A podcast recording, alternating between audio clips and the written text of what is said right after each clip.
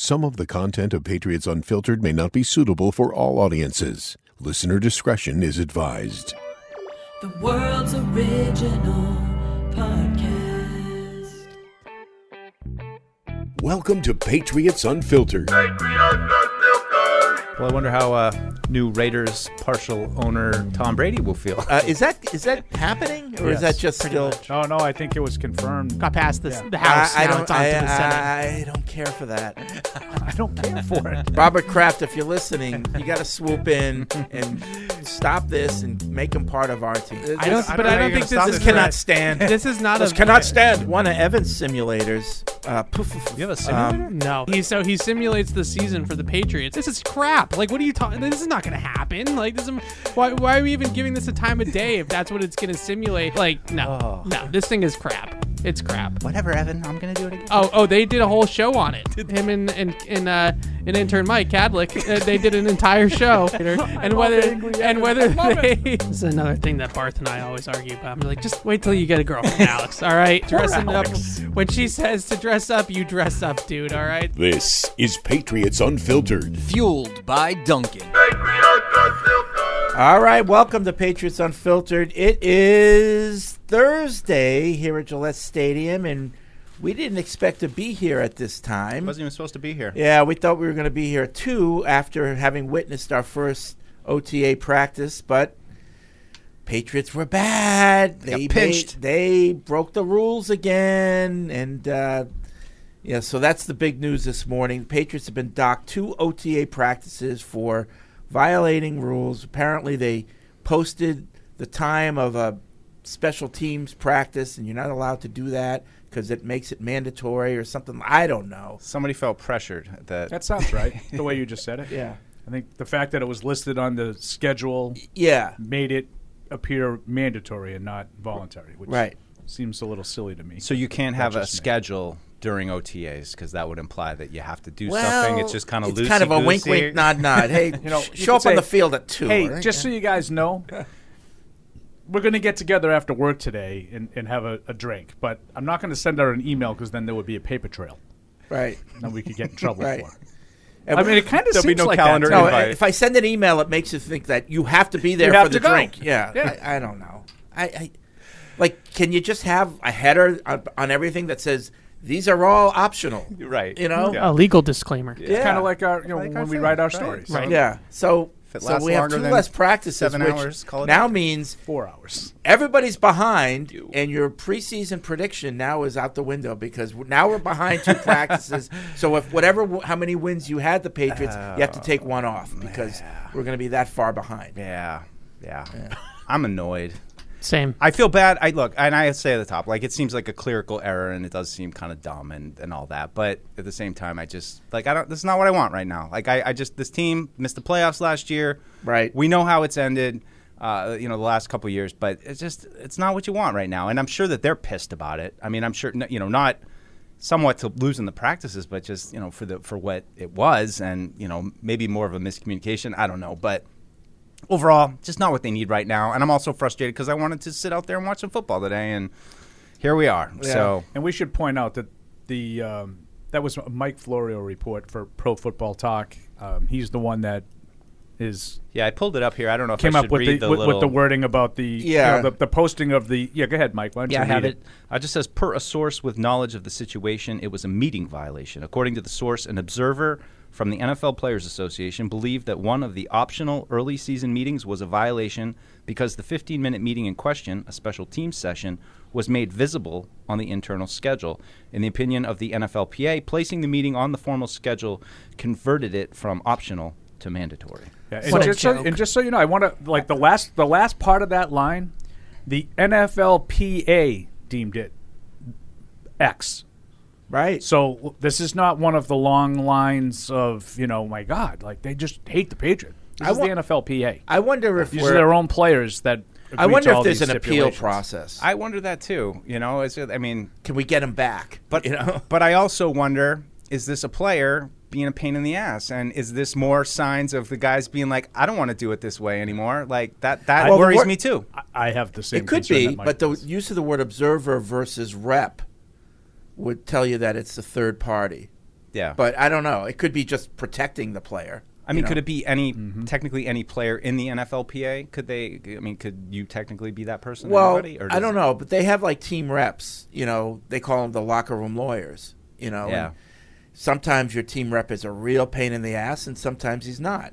You know, uh, so Yeah, I mean, it's, if Florio's report is accurate, and I have no reason to believe it's not, um, it seems silly to me to lose two practices over writing down that a meeting was to happen instead of just telling everybody Well, a meeting was going to happen. So, but That even, made it less- Even when you read what mandatory. you read, they made it visible on the schedule. The schedule. So, what about all the other things on the schedule? They're just Why are they ever- not Yeah. mandatory? I'd, I'd like some It's weird. clarification on Yeah, that. Of, yeah. Do you just show You have up a and- schedule.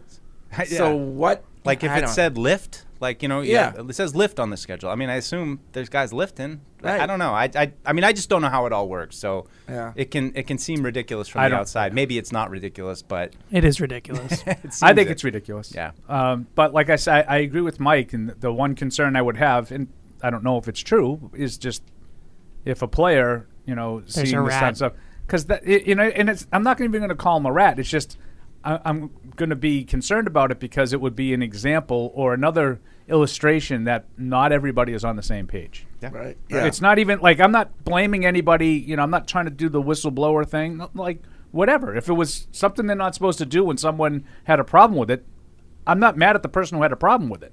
Well, but it's it- just another indication that it's not every. You know, not everybody's on the same page. And if it's a player, if that's what happened, right? If if it's a player, probably this isn't the first thing he saw, because the first time you'd be like, oh, okay, maybe you mention it to your position coach. Hey, we're not supposed to be doing this, but now when keep you your mouth shut and do what you're told. when you elevate it to this point, it's like, well, you know, was that Joe Jackson? they're not listening to me. You know, Yeah. like I, I can't see a player the first time they see something elevating it to this level. You know, Yeah. so No, either it's, I, I don't know. We we shouldn't speculate. So anyway, It's- that's yeah. We'll we'll just let's just deal with what we know. They lost two OTAs, And we one of lost them- a chance and to one of them it was today when we were supposed to be able to watch. Yeah, practice. we that's to me. I'm looking at it selfishly. We lost our chance to see these guys out there. Yes. Yep. So now it'll be next Wednesday and the following Tuesday, and then mini camp will be the next Monday, Tuesday. Yeah, we, Wednesday. we So- lost the opportunity to say that Malik Cunningham is the next best thing you know, going. and more importantly, we lost an opportunity to see Evan's head fall, explode off his shoulder. right. Oh, it, it all it's exploding over this whole thing. Honestly, I I'm a little fired up about it because I, I got to be honest. I think this is ridiculous. I think this is absolutely ridiculous that the league took away two practices for a meeting being on a schedule Right. in the middle of the off season, which it's all voluntary in in across the league. Right, being here It's is all voluntary. voluntary. So then why can't you have a So- schedule? As long as everybody's here, Right. right. A- right. And, it's a 15 minute meeting. This isn't like they sat down for six hours and were combing through film and you had Right. to be here for it or something like that. A- And on top of all of that, what I hated most about it is that this is a judgment call. When you turn on practice footage from OTAs and and people are tackling people to the ground, there's no judgment call. There's too much contact in the practice, right? Uh, d- this is a judgment call on the NFLPA's part that they believe that this could be perceived as mandatory. Give me a break. How about Per- asking some players, did you think this was mandatory? No. Okay. perceived you know? as Right. mandatory?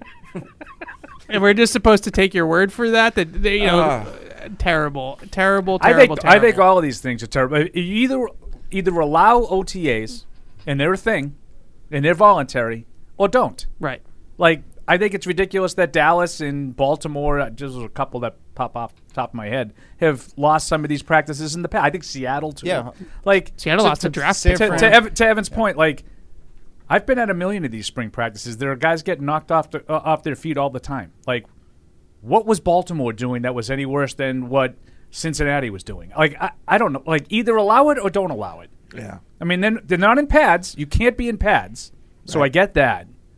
But otherwise, if you're in shorts and t-shirts, that, yeah, Yeah. just let them At have least it. if there if, if there's contact, if it happens at practice and there's contact or they're doing something that it goes over the line in terms of what spring drill. practices are meant to be. Oklahoma drill, sure. In shirts then and that's shorts. one thing. This is a a it's a clerical error, A- and they took away two practices because of the perception that a meeting could be mandatory. And I, I, I was talking to Deuce about this earlier. It, it was like when you were you know playing sports growing up and they had captains practices and you were invited to captains practices were they mandatory no No. if you wanted to be on the team and be a and contribute to the team Right. you got your butt to captains practices even if it was like in the middle of the summer or it was uh, you know and i played lacrosse it, it- they were in like january and february well before the season started you went to captains practices. That's what you did. This is what OTAs is. It- that, and that's what these types of things are.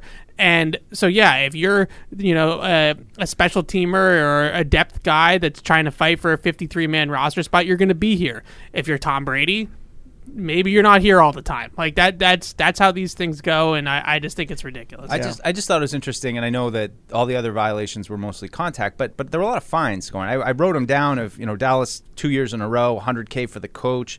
Um, you know, two years ago, 50k to the coach, 100k to the organization. San Francisco, 50k to the coach, 100k For what?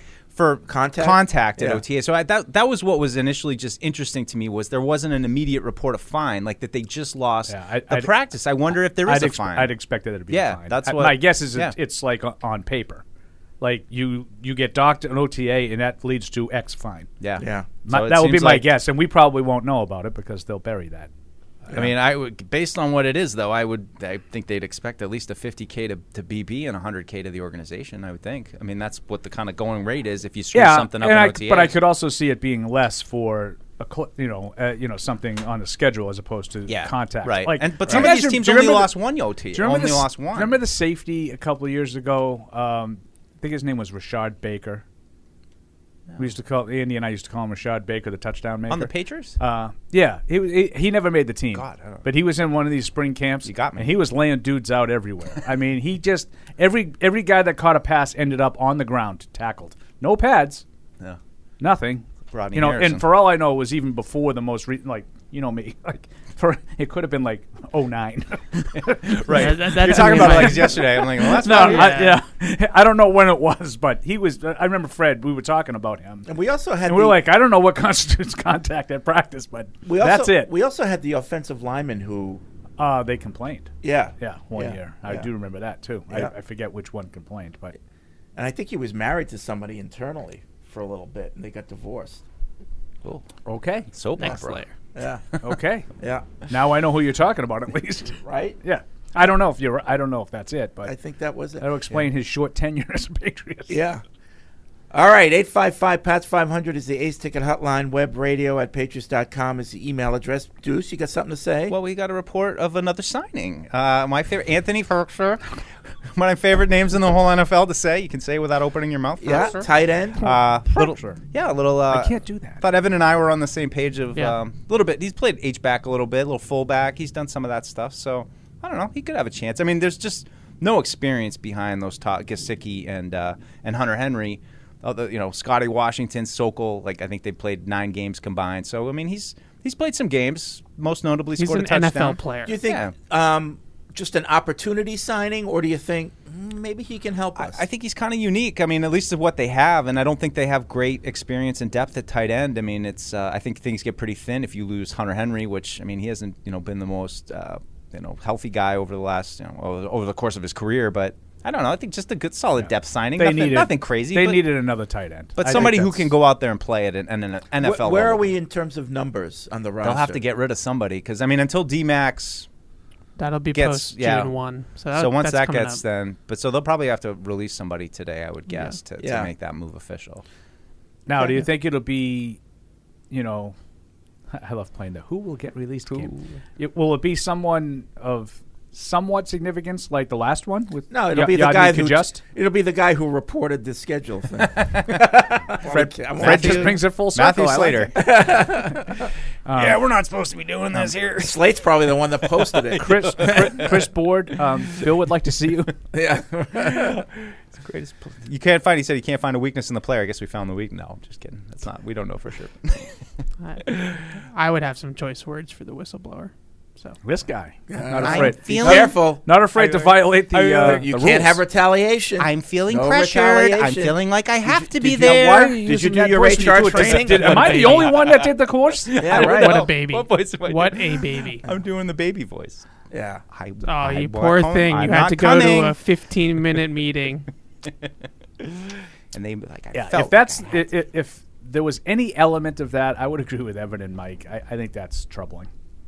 Yeah, I'm, ho- Especially, I'm, like, I'm for a hopeful it's a meeting? review. For a I ho- I'm meeting? hopeful it's an NFLPA review, like Fred said, of And they had to the show documentation. the screen, and someone saw the screen, and someone's like, "What is this?" Well, they have those screens in the locker room. because that, how, that has. well, if Yeah. they're looking at the schedule, right. But if what the is screen's on there visible, that's there's not- okay? I don't think there's a person that comes to every place. They just they watch video. Of They stuff. do little audits. That's just what I don't get though. If it is like they are reviewing the schedule, then what's on the schedule? Like a me- like a 15 minute special teams, that's a violation. Like what could be on the schedule then that's not a but violation? it's on the schedule of an optional day. Like, does it have So to be if The you're whole here- that's my point. you're The here- whole day is yeah. optional. right.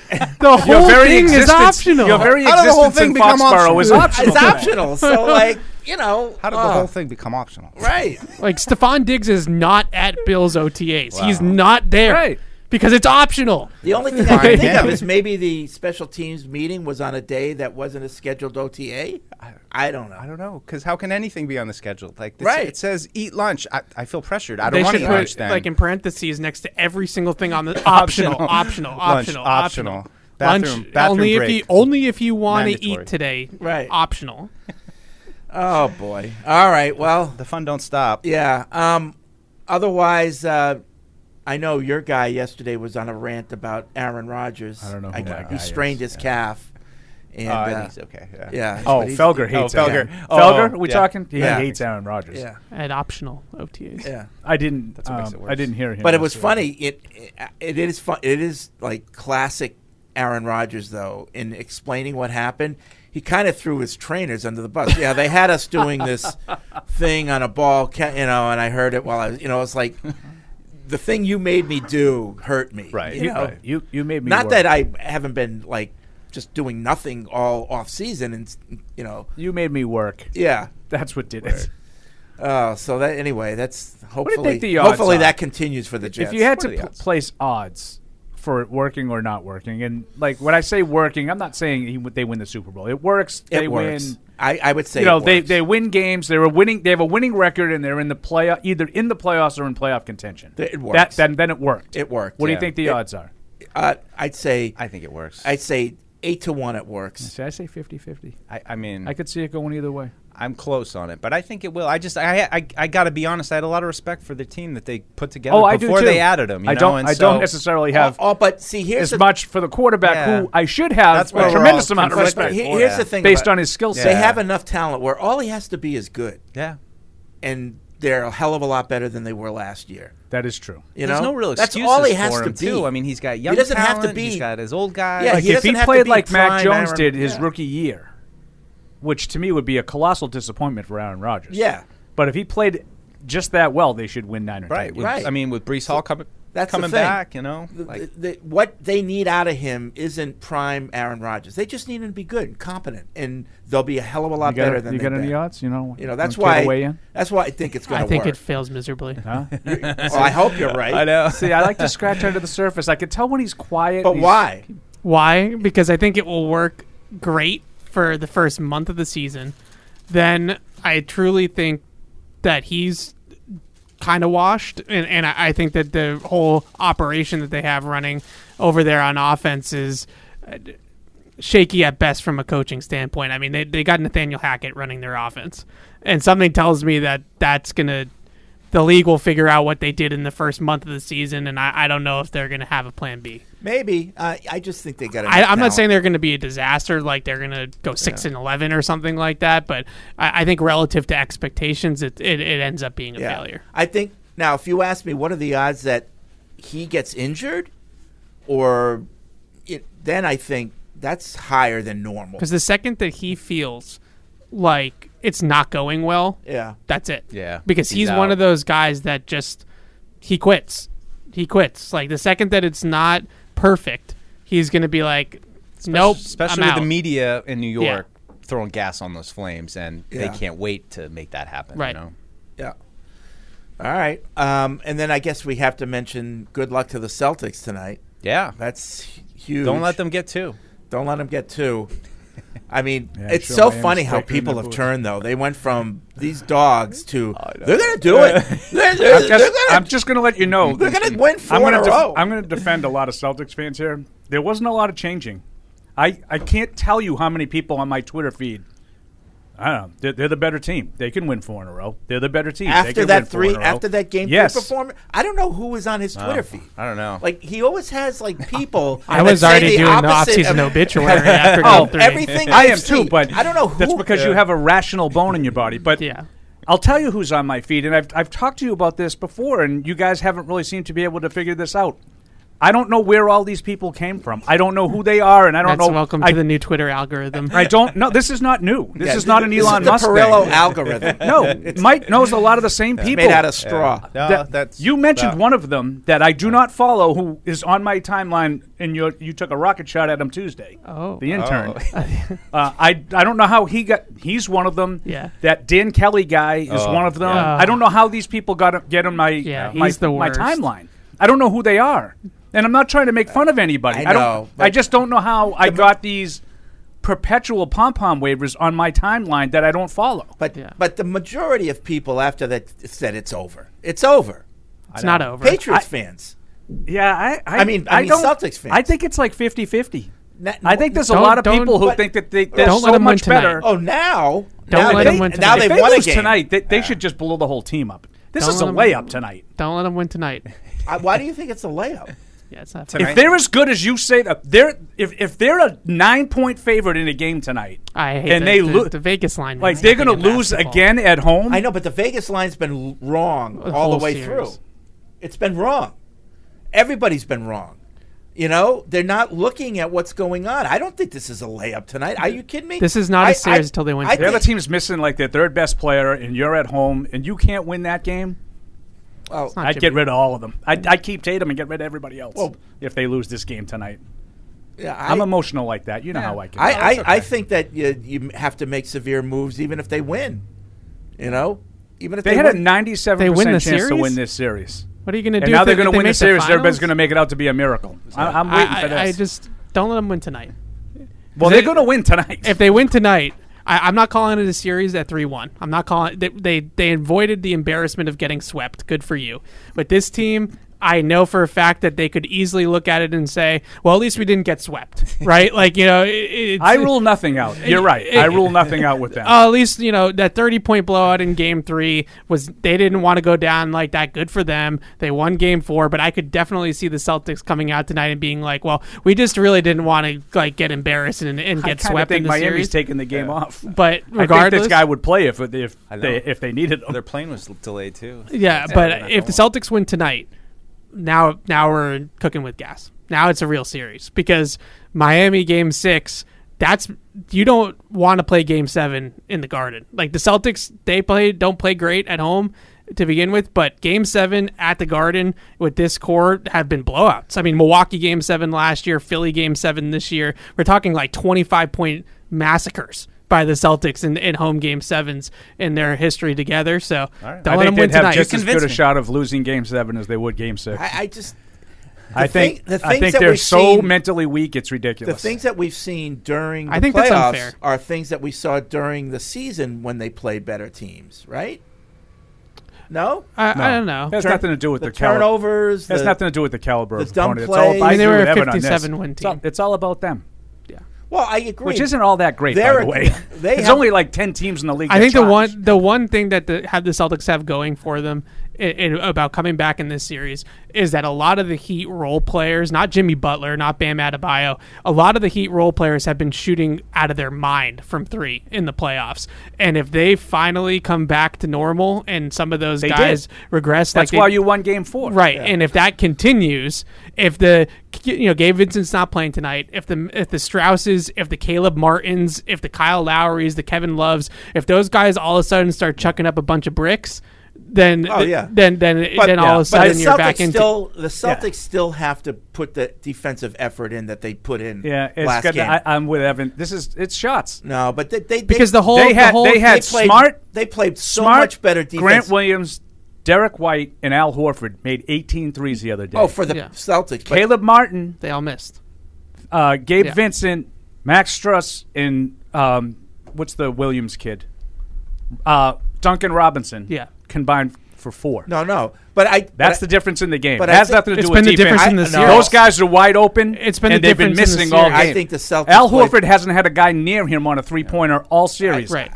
Last game he decided Because to make him. Same with the- Grant Williams. The Celtics Heat are played much better or- or- defense last game. They're, But- they're but trapping doesn't Jayson matter. Tatum. Uh, how many trips there you down go. the floor? I think there were like six consecutive trips Celtics down the floor now. where Miami went and didn't score, and it was because They turned the ball over, and it wasn't because they were th- taking outside shots and missing no, them. they were turning the ball over. no, no, they yes, weren't. that they were the missing. eighteen nothing run was all They all were, turnovers. they were going in, and it was a contested shot down low, and they were missing. Mm-hmm. Patriots were getting uh, the Patriots. I keep saying the Patriots. Mm. The Celtics were It's getting the rebound, and at that time, the Celtics weren't hitting either. But there were like six consecutive trips where it was contested shot down low. The they Celtics missed, were hitting. and the Celtics got Celtics got the They rebound. went on an 18-0 run in the third quarter. Yeah, eventually, they broke it open. all off- but I'm all talk- off of turnovers I'm talking by about when it was still tight. It, they weren't turnovers. That's when it was tight. They were the Celtics were losing at the time of that 18-0 run. Yeah, I. I- the By Cel- nine. The Celtics played much better defense. The Celt- the, Sure, the great. Heat- if that makes you feel better, off- great.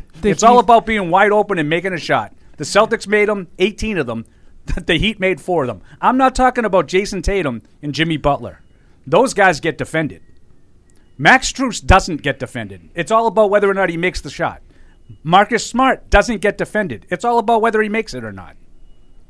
The first three games, the Celtics missed all of those. Yep. And the Heat made them all. Yeah, this the Cel- the the the Heat's whole offense is the defense reacting to Jimmy Butler with the with the ball. Right, so either he's going to score on his own, or he's going to kick the ball out because the whole defense is collapse on him in the paint.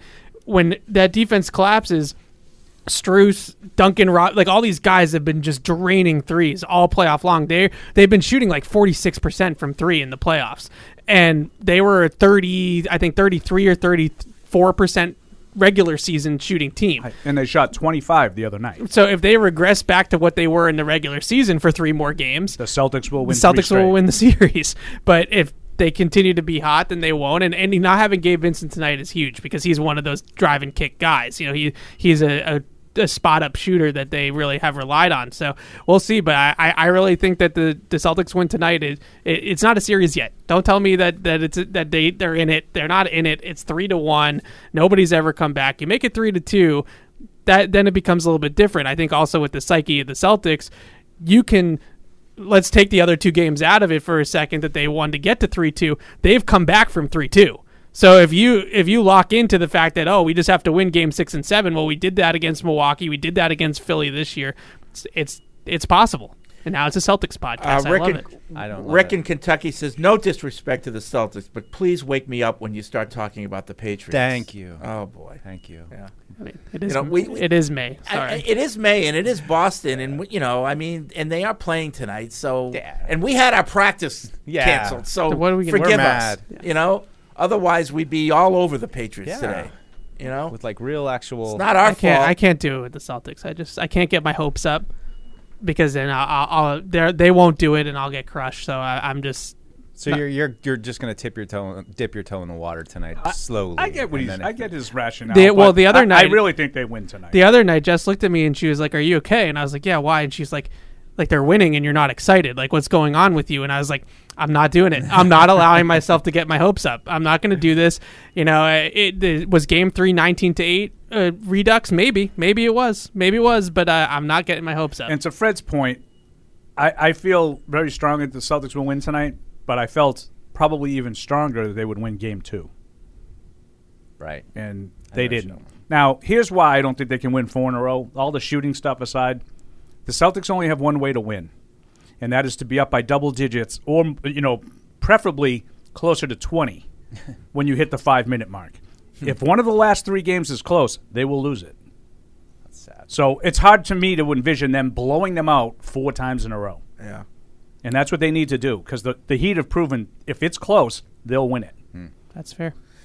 All right, 855 PATS 500 is the Ace Ticket Hotline. Web radio at patriots.com is the email address. I mean, if you want to talk Celtics, you can. Hey, but how um, about uh, how about a little respect to the Panthers for all our Panthers? No, stop it. Don't talk. I swept Nothing. the Hurricanes. No, but you got to No. give him respect. No. No. Oh, my God. You know, you know what we saw? The Stanley Cup final was the first Yeah, round well, of the pretty much. Stanley Cup. Well, that was and definitely the Panthers. Eastern Conference. That was God. it. That was the that was the Stanley Cup. They were up three to one. I mean, Marchand, even in the game seven, Marchand. Why? I mean, why? like, why know, are you doing this? I mean, It's, why? it, it, it- like I, I did you guys hear any of uh, Rod Brind'Amour?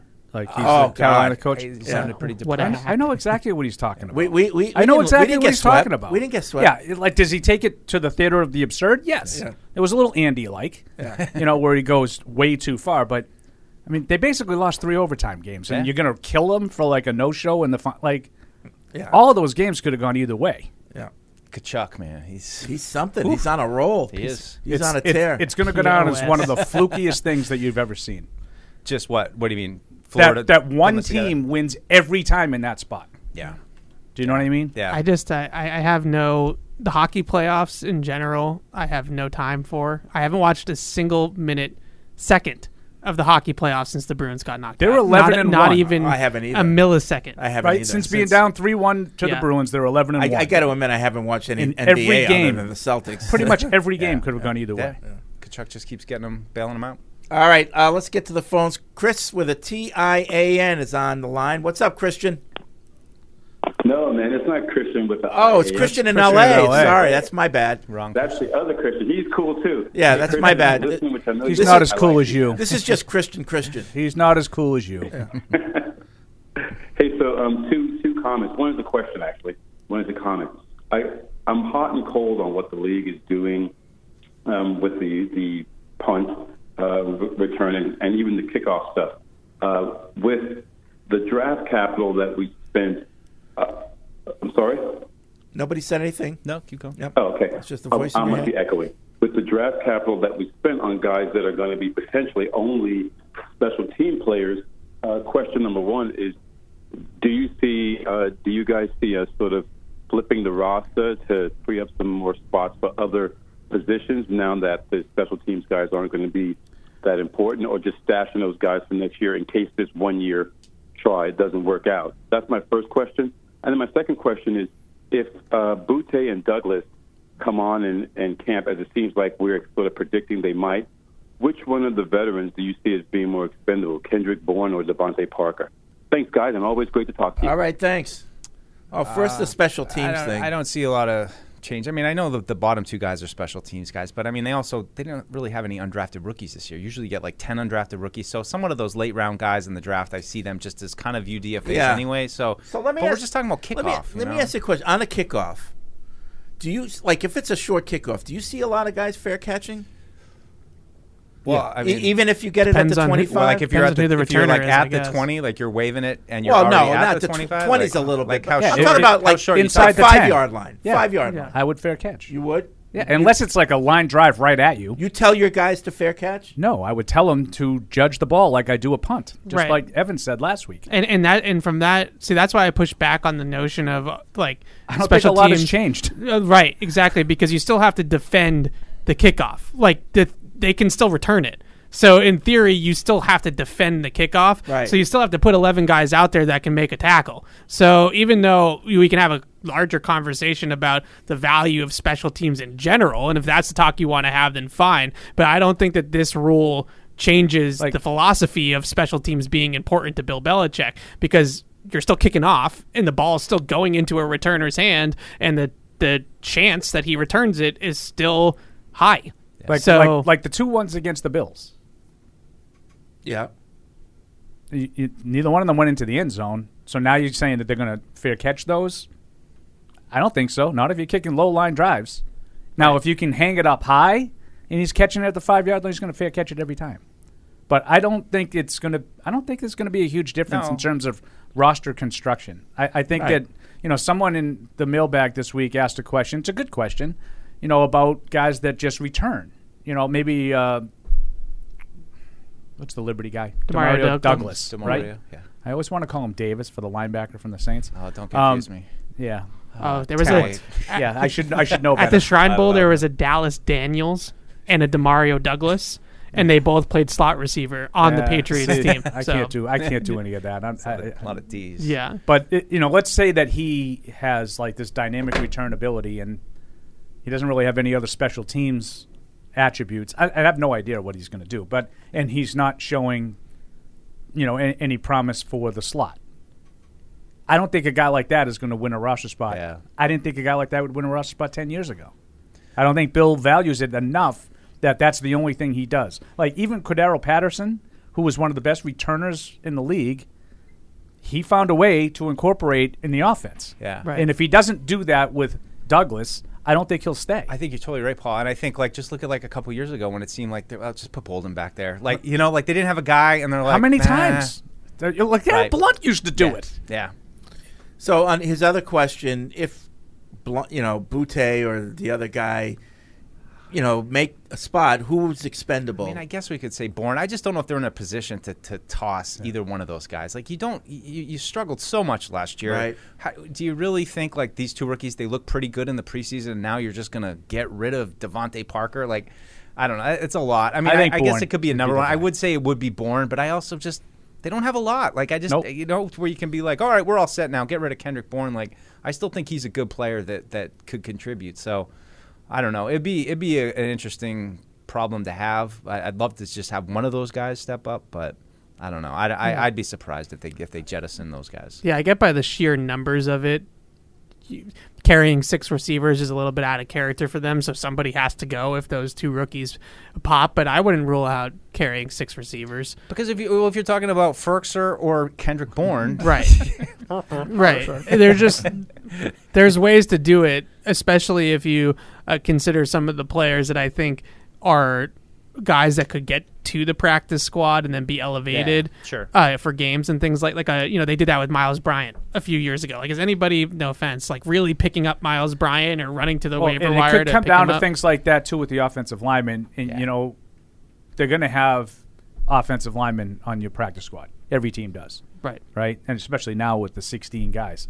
Um, you know, do you think you can get those guys more readily to the practice squad than you can? Because it might, you know, you might look at it and say, well, those are fourth and fourth round picks, higher than sixth round picks, but you know, especially Boutte is a higher profile kind of guy than the offensive lineman. So, and I know that sounds silly. Like I you think they get, yeah, I think Yeah. sometimes they get fooled and they remember that guy from LSU who had 300 yards in that game as a freshman and was considered a second round pick at worst.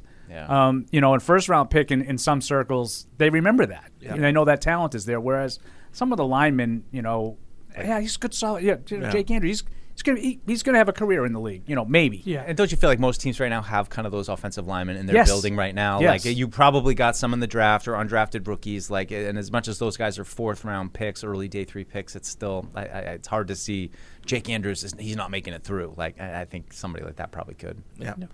All right, uh, let's go to um, Todd, North Carolina. Hey, Todd.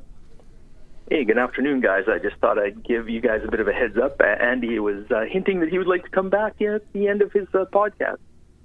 Plus, I got two You'd like to come back at the end of his podcast? No, at the end of his podcast this week, Oh. six rings and football things. Fun he with punctuation. He wants to come back to see you guys, and you know, if you can give him a raise, he definitely wants to be there. yeah. I well, think Andy's agent calling in. I'd like to say that the interest I think is mutual. you get two shots and that's it. Two? Yeah. You know, I got two quick little questions to go along with the the goofy comment. Um, the practice squad, when is it set? Is it set right when you break get down to that 53 man roster, or does it get like the last? No, you got to resign those guys like the next day. Yeah, so you they all become roster, free agents. Everybody's a Yeah. free agent. Then you got to get Ah, them to okay. your practice. But it's squad. always a fluid situation. Absolutely. Okay. I like that. And the other phrasing. question is, what about us was an phrase. tight ends other than Gronk? I really haven't thought of any other tight end that they really drafted and you know stuck with the team in the last 15 years. Ben Watson, Dan Graham. well, that was a Couple. he's talking about Last that's 15 before 15 years. the last On the 15 cusp. Yeah. Does, the does the other one count? Yeah, Hernandez counts. Well, uh, was he a tight end or was he more yeah, of a? yeah, he He was. was a tight end. Um, okay, 245 Yeah. pounds. Yeah. but it just it just seems to me that we haven't. Well, they haven't haven't really reached. any- They haven't gone high for a tight end in a while. No. You they know. haven't, yeah, they haven't looked Well, for talent they in did that take area. two third round picks, right? Yeah. Thanks, Paul. Ke- Keenan and Asiasi were both third round. They picks. were. Yeah, that's true. They were. That was a but that draft I have to go back and and fact check it exactly, but they hadn't drafted a tight end in like ages. Because they had Gronk. So like, what you know, Yeah. what what was the like point? Hooman and right? Who it was? You know, like they signed a guy like Martellus Bennett or Scott Chandler or whoever to just be tight end too. But what was the point in wasting a top fifty pick on a tight end when you had the greatest tight end of all time on your roster? Well, I would So say they it wouldn't went- have been wasting it if they did in like 2018 when he was starting to wind down and like he Right. have had some Tho- those were there, those but- were some of the second guesses, I guess, late in his career. But there was like a four or five year period where they just like, uh, avoided the you know ignored it because why no one's gonna come in here and play. Can't so believe they ignored it this year. Yeah, Asiasi and Keene were interesting. You know, it's boy, they never They never panned out at all, I don't think, really. No. But I would say, you know, investing a third round pick. Yeah, you you, know, that- expect. yeah. I mean, those are third round picks. Yeah, what? thanks, Todd. Four years ago now. Something. Yeah. You got nothing. You expect You to have at least that. one of those guys on your roster. Yeah. Four years later. Devin if not. Asiasi like could have been on the roster. No, but, I he's mean not- as a player. Yeah, I mean like he's, he's, he on a roster now, but he's not right? doing anything for Cincinnati either. Right. I mean, Keene was always hurt, but I mean, it just Asiasi was another one of those guys. Never saw him do it. He's a Ronnie Perkins, you know. Like I mean, and I know he played a few games, but never saw him do anything in practice. It was like, oh, was there one of the rare guys that I did a draft profile on that I got the impression that I got sort of a lukewarm yeah, like from from his uh, his college coaches, and th- you know they, they they liked him a lot. They thought he had potential. It was a question of whether or not it would it would fully click in, and there was like some red flags there. So the Patriots drafted Gronk and Hernandez obviously in 2010.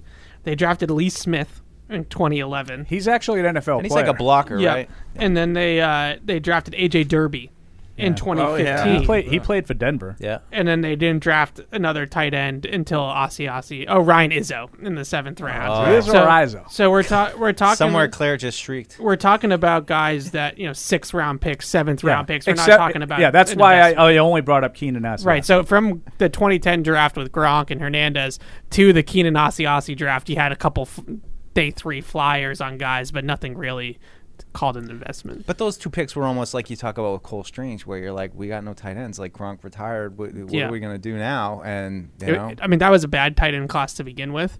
I think like Adam Trautman might be the best tight end to come out of that class, and he's not anything. So Especially with Keene in the third round, that was a shocker. I For mean, I think everybody, everybody yeah. was on him as like seventh round special teams guy, and third round. That impresses me. Like that, I can't do that. Like I can't. I remember all the names. yeah, If you tell me all the names that we spent way too many hours talking about on stupid draft yeah.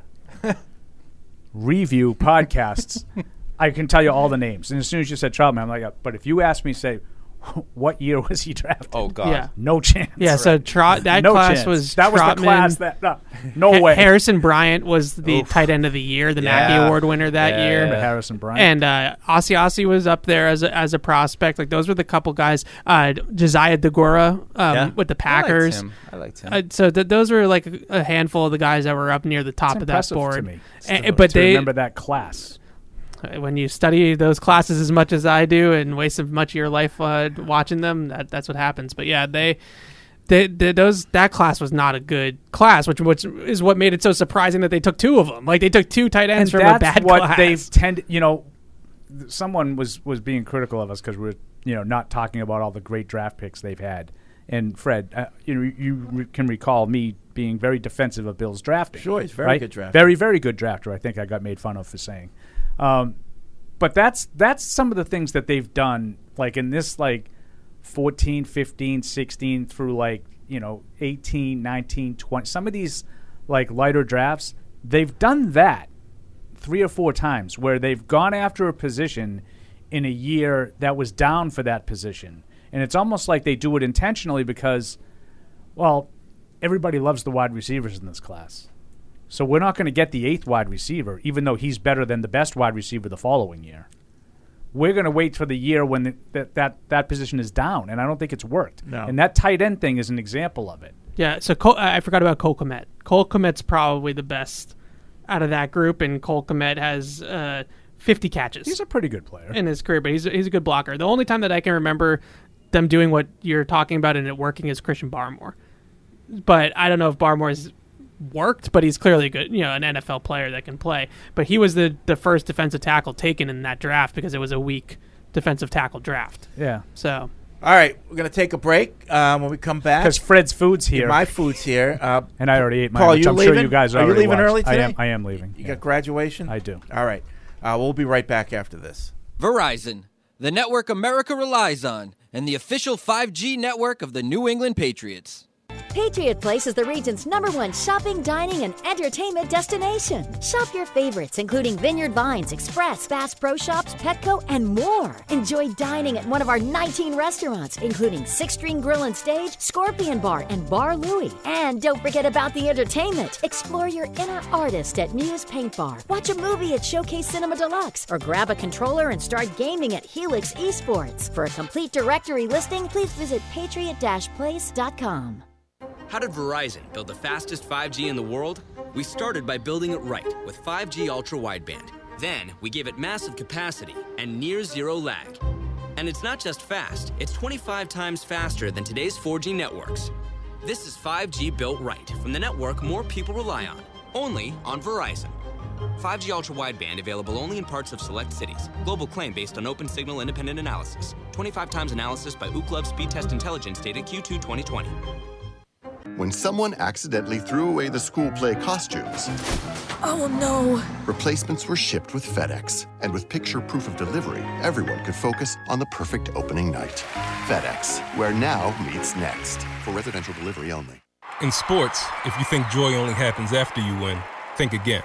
Look at the world's most successful athletes like Serena Williams, Brooks Koepka, and Alex Morgan. They don't spend all their days grinding away. They take time to enjoy themselves, like getting together with friends over a Michelob Ultra, because they know that happiness is the key to winning, and that joy is the whole game, not just the end game. Michelob Ultra. 95 calories, 2.6 grams of carbs. It's only worth it if you enjoy it. Enjoy responsibly. AB Michelob Ultra Light Beer, St. Louis, Missouri. Some people are never content with simply being good, not when they can be great. But it takes a big step to get there.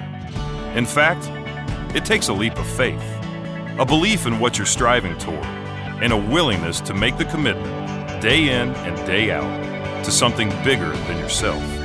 Putnam is proud to partner with those who share their own commitment to performance excellence. This is Matt Light for Putnam Investments, a world of investing. There's no season better than football season. And there's no better place to get in on all of the action than with DraftKings, the official daily fantasy sports partner of the New England Patriots. To add to the thrill, DraftKings has millions of dollars in prizes up for grabs every week. So head to the app now and check it out. If you haven't tried it yet, fantasy football is easy to play. Just pick nine players, stay under the salary cap, and pile up points for yards, touchdowns, receptions, and so much more. There's no better way to put your football knowledge to the test than to compete for a shot at $1 million in total prizes. Download the DraftKings app now and use promo code PATS to get a shot at millions of dollars in total prizes every week. That's promo code PATS to get a shot at millions of dollars in total prizes every week, only at DraftKings. Eligibility restrictions apply. See DraftKings.com for details. Patriots fans, you'll want to check out the replay on this one. Pat the Patriot is stealing the show tonight with his Bank of America mobile banking app.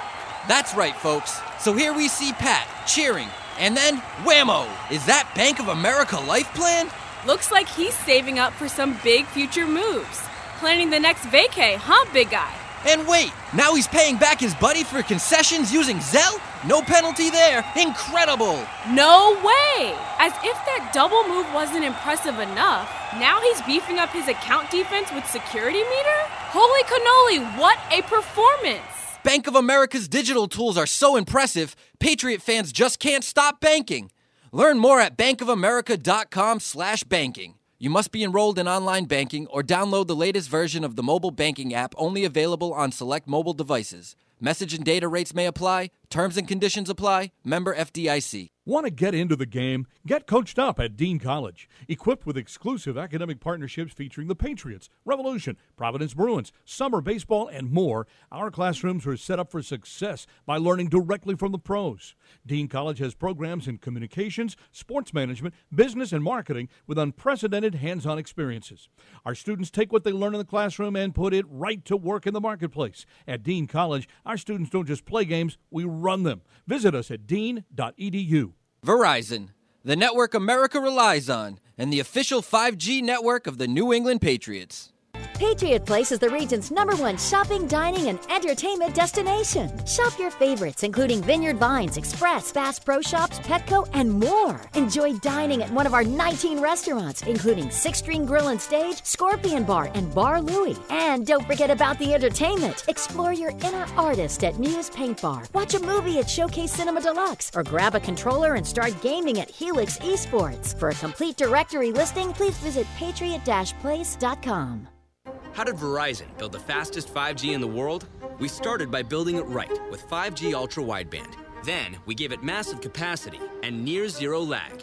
And it's not just fast, it's 25 times faster than today's 4G networks.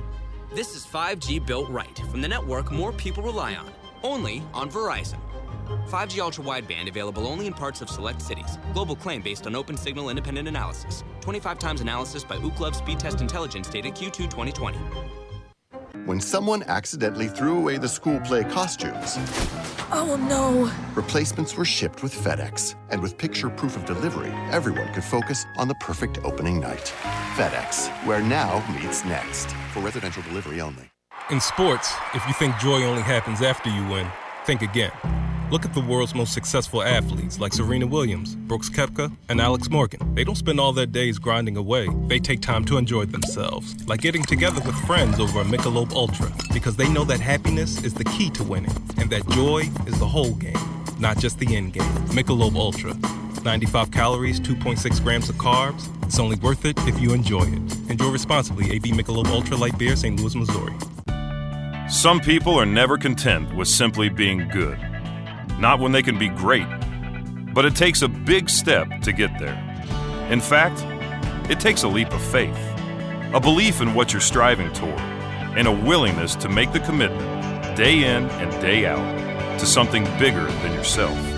Putnam is proud to partner with those who share their own commitment to performance excellence. This is Matt Light for Putnam Investments, a world of investing. There's no season better than football season. And there's no better place to get in on all of the action than with DraftKings, the official daily fantasy sports partner of the New England Patriots. To add to the thrill, DraftKings has millions of dollars in prizes up for grabs every week. So head to the app now and check it out. If you haven't tried it yet, fantasy football is easy to play. Just pick nine players, stay under the salary cap, and pile up points for yards, touchdowns, receptions, and so much more. There's no better way to put your football knowledge to the test than to compete for a shot at $1 million in total prizes. Download the DraftKings app now and use promo code PATS to get a shot at millions of dollars in total prizes every week. That's promo code PATS to get a shot at millions of dollars in total prizes every week, only at DraftKings. Eligibility restrictions apply. See DraftKings.com for details.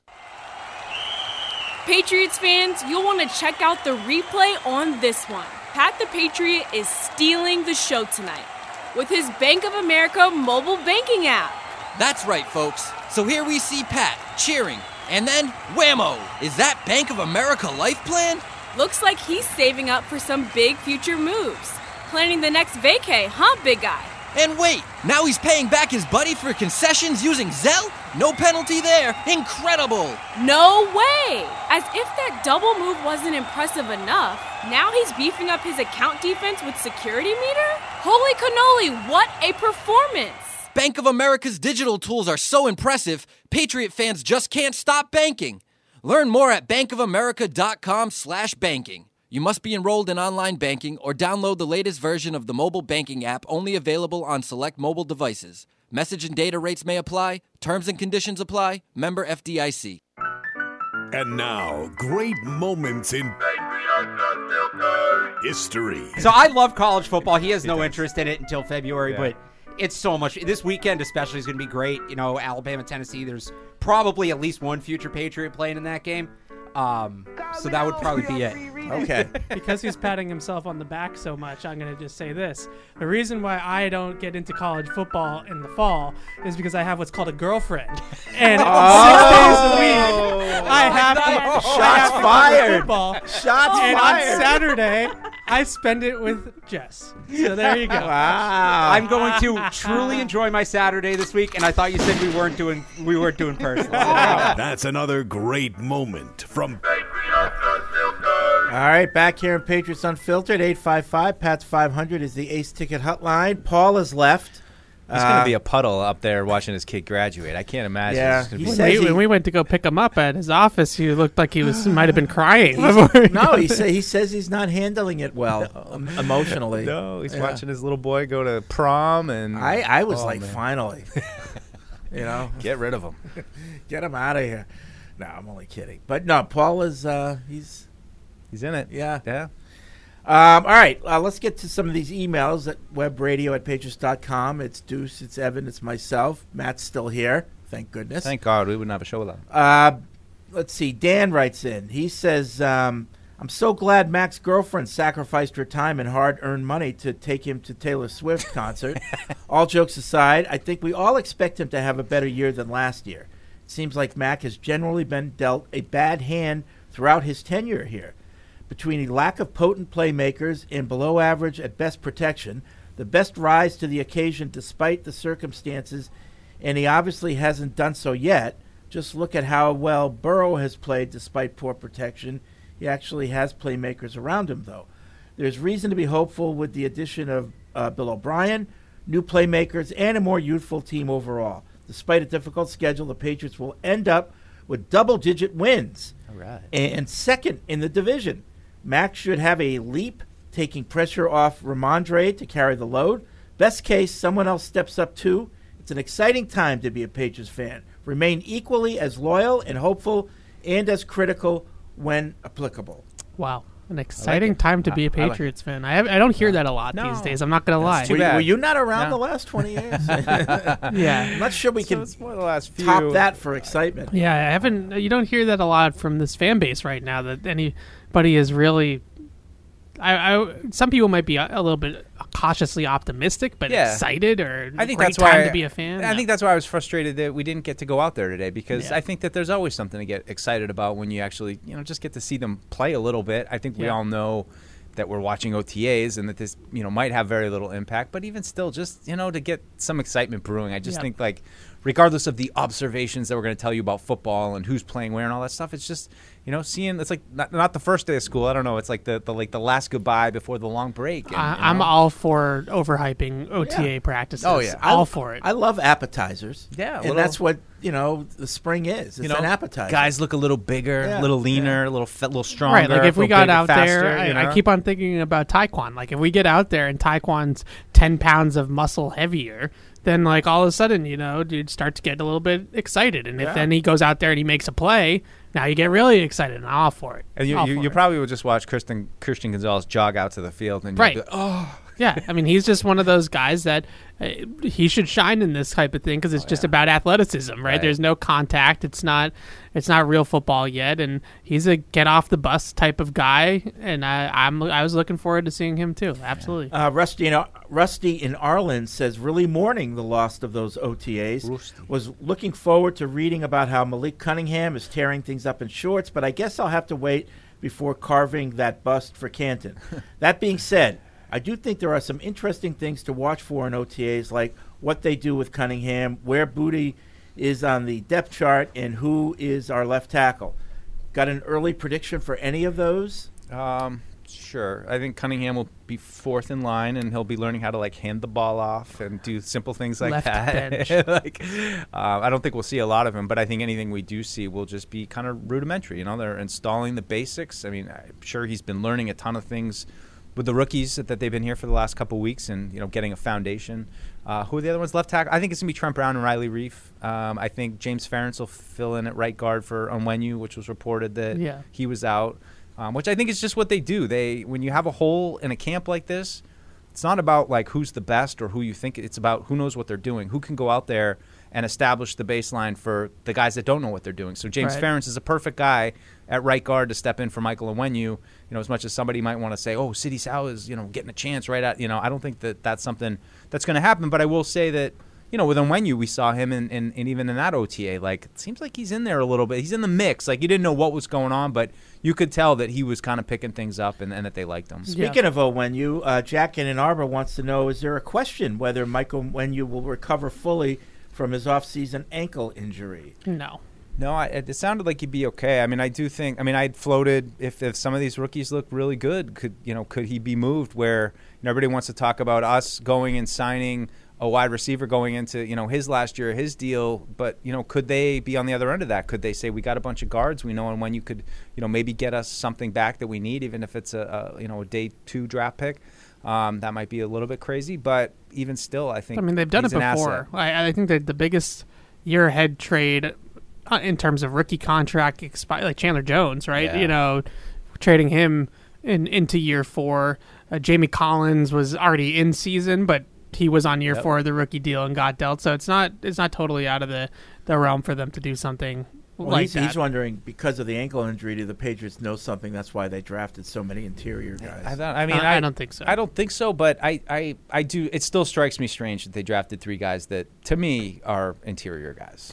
Uh, Tim in New Hampshire. I have an autographed Tom Brady football that I got 20 years ago. It's an official ball with the logo Super Bowl 36 and 38.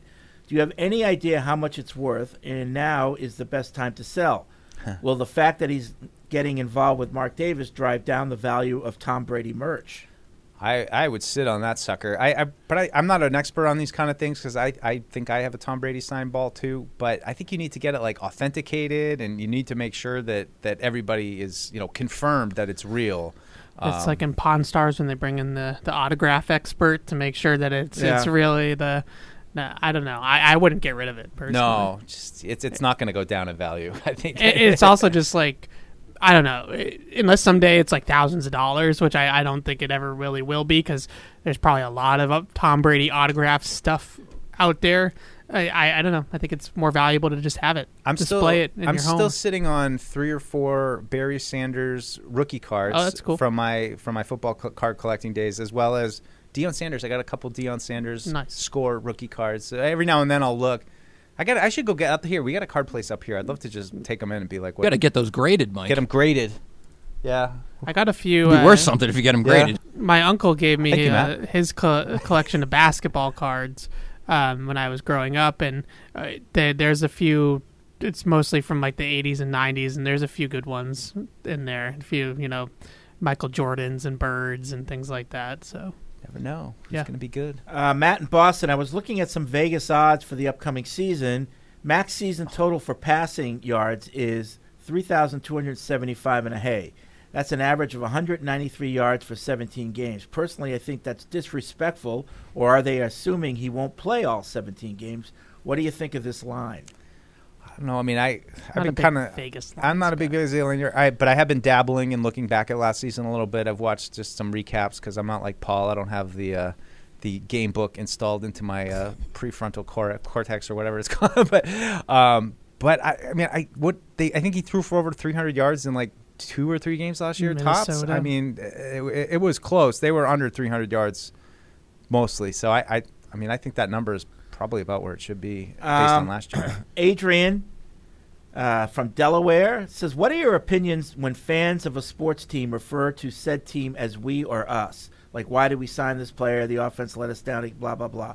I find the wording or phrasing from sports fans irritating. Um, I no. I mean, if you're a fan of the team, you feel like you're part of the Yep. team. That's the whole idea. I think people, journalists get criticized. Like if you're a Right. beat writer for the Patriots, they get criticized when they say us or we or you know. But I think fans, you're supposed to say us. That's what you want. You're you should be invested in your team. I think I'm so too. on that. I wrote a I wrote a whole blog post back when I was like with Bleacher Report. I think like just saying I think it's okay. Like if you're a fan of the team and you feel like you live and die with that team. You're part of that team in, in terms of the results. Like I, I don't I don't really have a problem. I, I know in some contexts it can probably be annoying, um, you know, where somebody sounds like they're the one doing the playing and, and all that kind of stuff. But I generally don't have a problem with it. I think if you're a fan and you love the team and you're invested in everything they do and you feel the wins and losses, then you're part of the team. Yeah, I would never say we or us about the Patriots because I covered the Patriots. Well, it's weird because we work like here, so we're always like it. we as the people that work here. right? But I wouldn't refer to it as like uh, we were we did this or you know on the field or in free Right. agency or something. But uh, like with the Celtics,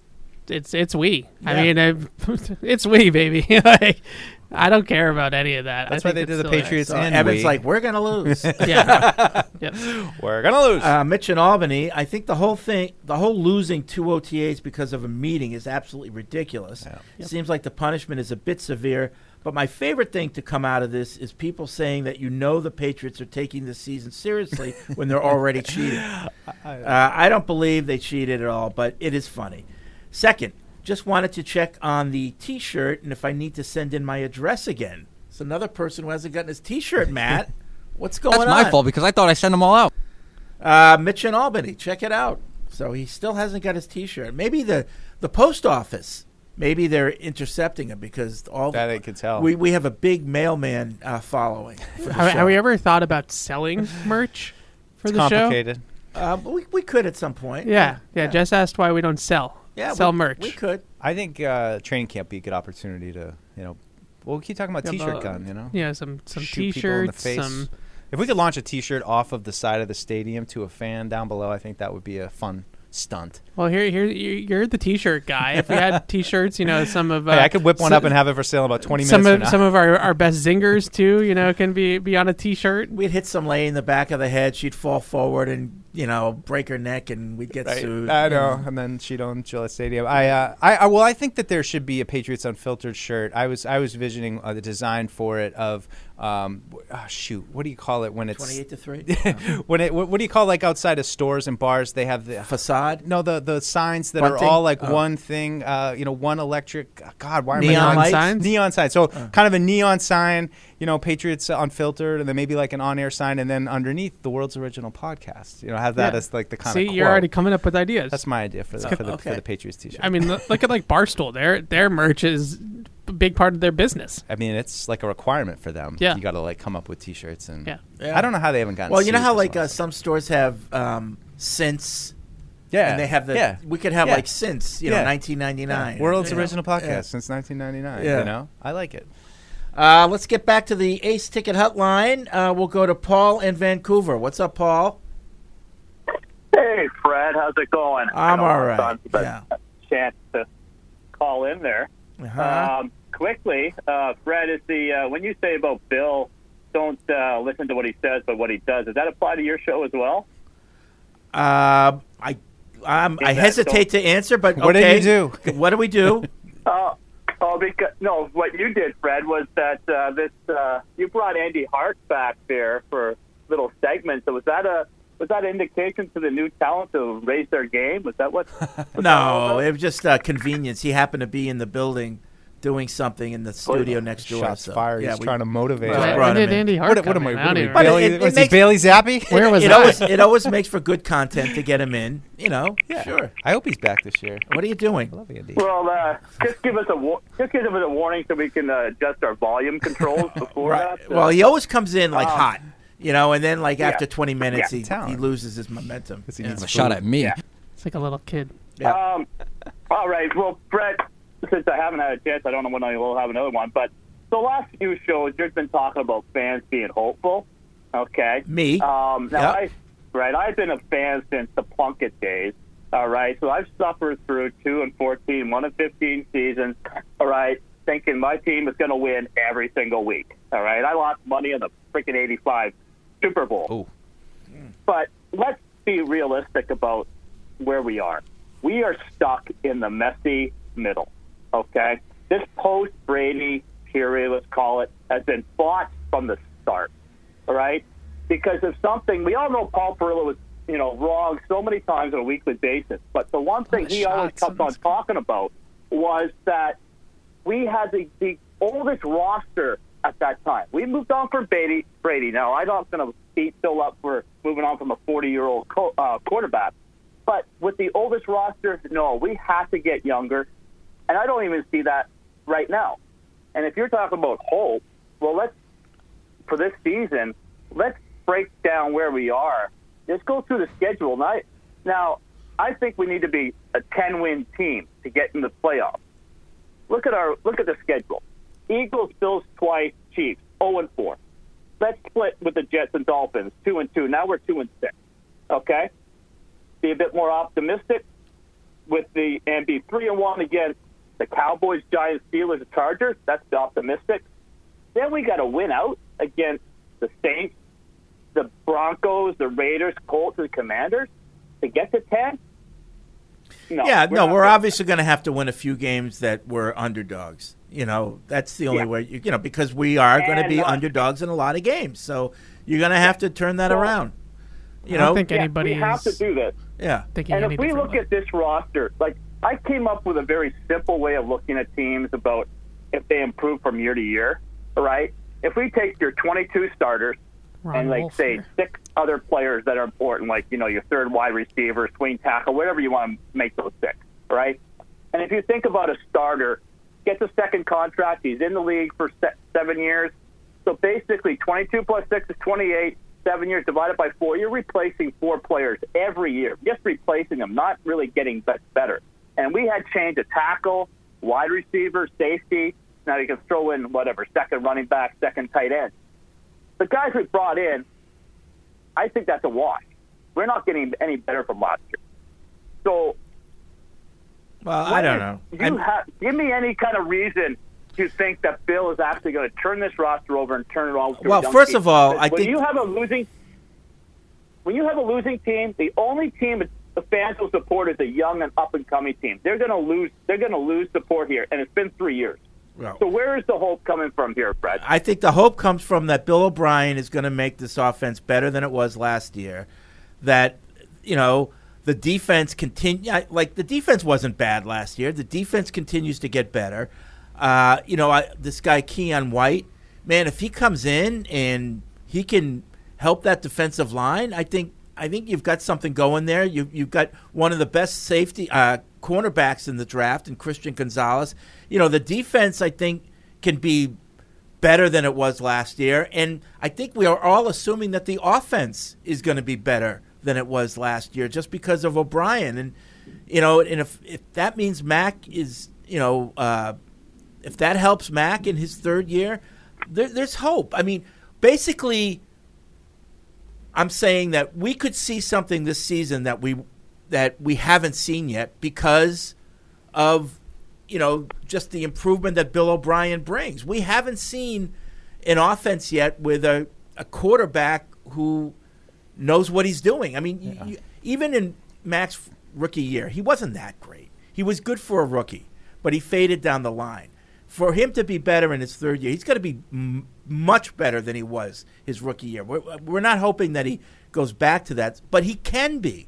I think he can. I think there's hope. I think that, you know, I think there's pieces on this offense that haven't played to their potential. And the hope is that they do this year. They it, it could be an utter disaster. It could be. But the hope is that the players they have on offense play to the potential we thought that they had when we signed them. All right, but Fred, aren't we like looking at look at the Bills Bills games? They took their foot off the accelerator at the end of the game, and so so you're telling me that the whole basically is instead of losing thirty-five to ten, we're going to lose like forty-two to No, but twenty-eight. they oh. they took their foot off the accelerator because they they weren't scared of us scoring. They weren't Yeah, scared of so us now scoring. We're going to get better on offense. We'll not score ten points. We'll score twenty-eight points, but we're still going to lose. But what if you what if you Right. combine that with the defense getting even better?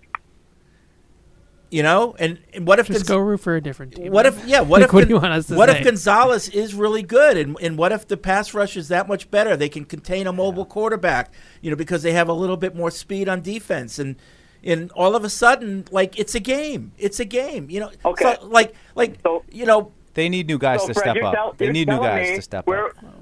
Tell, you're, uh, Fred, Fred, you're telling me we're putting everything on success this year on rookies we have not seen yet.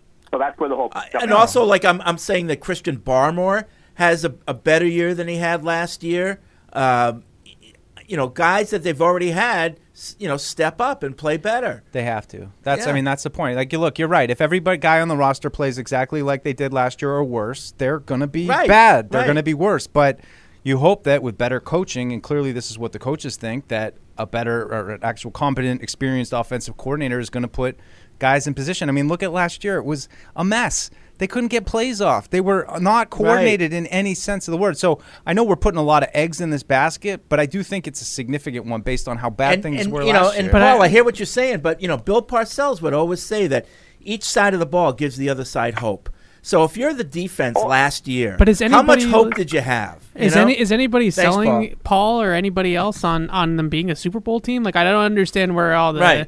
the like feistiness comes from on the call. I think I'm he's sorry. just mad I that just- they didn't do enough. That they wanted, he wanted more Sure, moves this I- offseason. I mean, he's That- looking at the schedule, which is fair, and saying we're not as good as a lot of these teams in the schedule. Where are the wins Yeah. going to come from? I- I- none of us can tell him he's wrong. I mean, Yeah, uh, you know, That's like- my point, like- though. no like- one's saying that he that, that no one's picking them to, to finish fourteen and three. I Like- choose. I choose not to expect them to all of a Oh, sudden they're be just- su- right. But I have. I have hope that these guys improve. You know, and it's but it's so hard and, to. And why else? What's his, to me? What's the point of going into the season without hope? Right. You know, like and, and, and it's so easy to just say, well, we're going to lose to Kansas City, we're going to lose to Buffalo twice. Like you don't know. Like I mean, I sure if you want to be like take the negative view of it, of course. But what you know, you get to the December, and all of a sudden, oh, you know, quarterback who was a superstar isn't playing because he's hurt. Like I mean, things just change.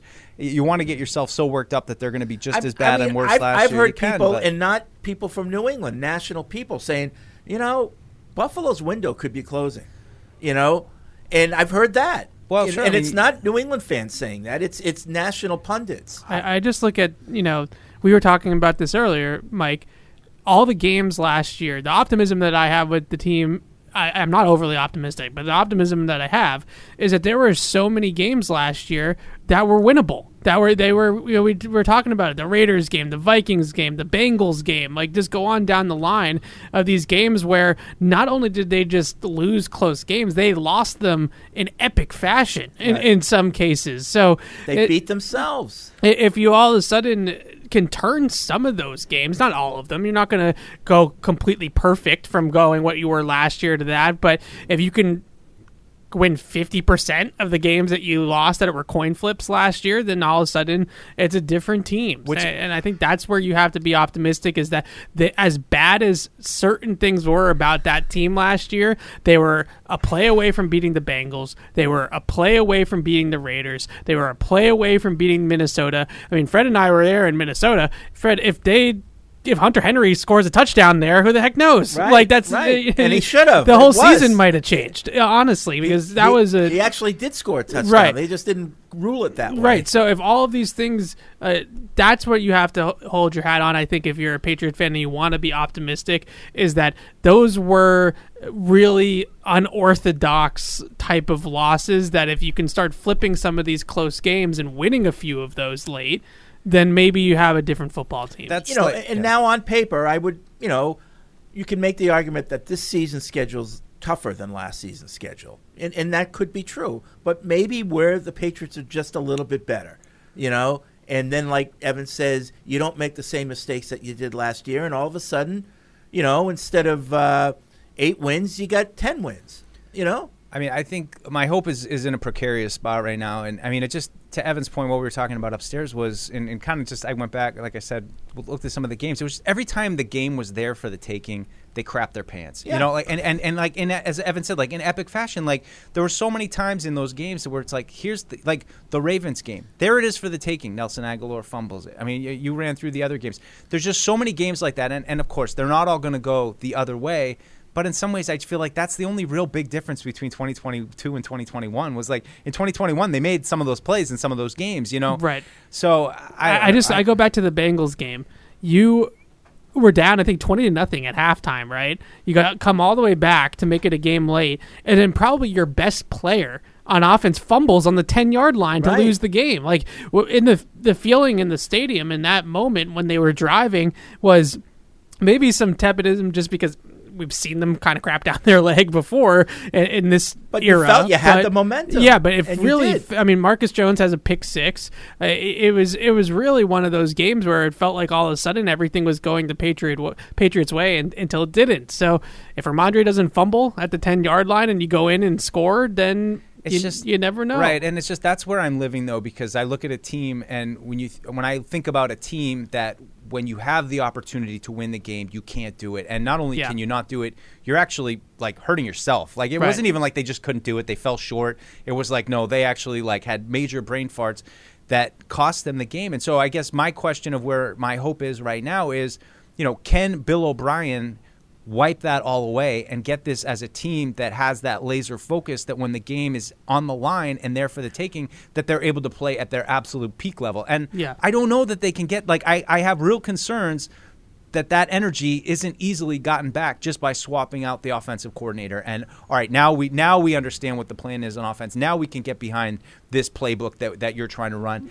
That that's where i'm like a little Right. precarious. We got to get out there and see because that's often the times I think a lot of people make a lot out of myself included roster talent, right? And just Uh, do you have a better team on paper than the team that you're going against? But unless you're a really really bad team, like a team that's going to win two or three games, a lot of the times what separates the good teams from from the teams that are 8 and 9 are just these little things in the margins. It's it's close games. It's finishing late. It's you know uh, stopping Derek Carr going down the field instead of giving up a touchdown drive, and then Jakobi Meyers never happens. Right? It's Rhamondre Stevenson not fumbling. It's these little things like that uh, that often separate from you going ten and seven in an eight and nine. Pen- penalties destroying drives. Yeah. you know. Uh, Spee in Fresno says hope. Hope. Uh, there's only so much Billy O can spackle over. Contrary to the earlier email about this being the most exciting time to be a Patriots fan, I find this a pretty rough time. The offense seems like a house of cards. Mac is a non versatile pocket passer who throws slow and needs everything perfect. The O line has a new coach, unproven players, with Onwenu coming off an ankle surgery, and as Mike might say, there's the Ferentz of it all. And Joe Judge is still lurking in the background, waiting to ruin something. Too many things could easily go wrong. Uh, yeah, I mean, I mean that's one way of looking That's at always it. one way to look you at know? it. And, and then you not could surprised it was from Speed. but there's also the hey, Christian Barmore's going to have a bounce back year and have that breakout year that we thought he was going to have, like Fred said, and Keion White's going to be a great compliment to him. And you know, even just watching some of the games from last year, the lack of just, I mean, Christian Gonzalez, like he already to me just makes your secondary better, like just by how he moves, just the And ability. Well, and he and he gives you I the mean, just, and then uh, you know, assuming everyone's healthy, people can play in the right positions. You know, it's a domino Yeah. effect. He's your outside guy there, you know, and so he allows people to start playing where they should play. Um, I, I, the other part, I, I because just, they didn't really have that there's last just year. there's a lot of because I, I think we we work for the team. Let's be honest. So I think a lot of people think, oh, your optimism is pom pom waving or whatever. But there's a lot of national people, like Fred was saying about the Bills, that look at this Patriots defense and like, this was already a top five defense statistically last year, and I like some of the pieces that they brought in. You know, Mina Kimes was tweeting about it yesterday. Like, oh, you guys realize that the Patriots defense last year was pretty much top five in every efficiency metric as it is. And now they bring in a Christian Gonzalez and they bring in Keion White and maybe Marte Mapu who contributes this year, maybe he doesn't. But the point being is is that that was already a pretty good defense on, on paper already. And now they bring in these rookies, and I get that the rookies haven't played at all, but it's the rookies are icing on the cake. They're cherries on top. They're, the defense was already pretty solid even without them. And, so and, and, and like, and I expect that Keion White will be better than Daniel Ekuale as Right. their like second interior pass rush kind of guy. So I mean, I don't think it's crazy to think that they'd improve. I just think the defense's problem was the same thing that I just talked about. When they had a chance to close the game out, when they Right. have a chance to win it, they didn't do it. So it's it's kind of that recurring theme for this whole team, and it's not an easy fix of.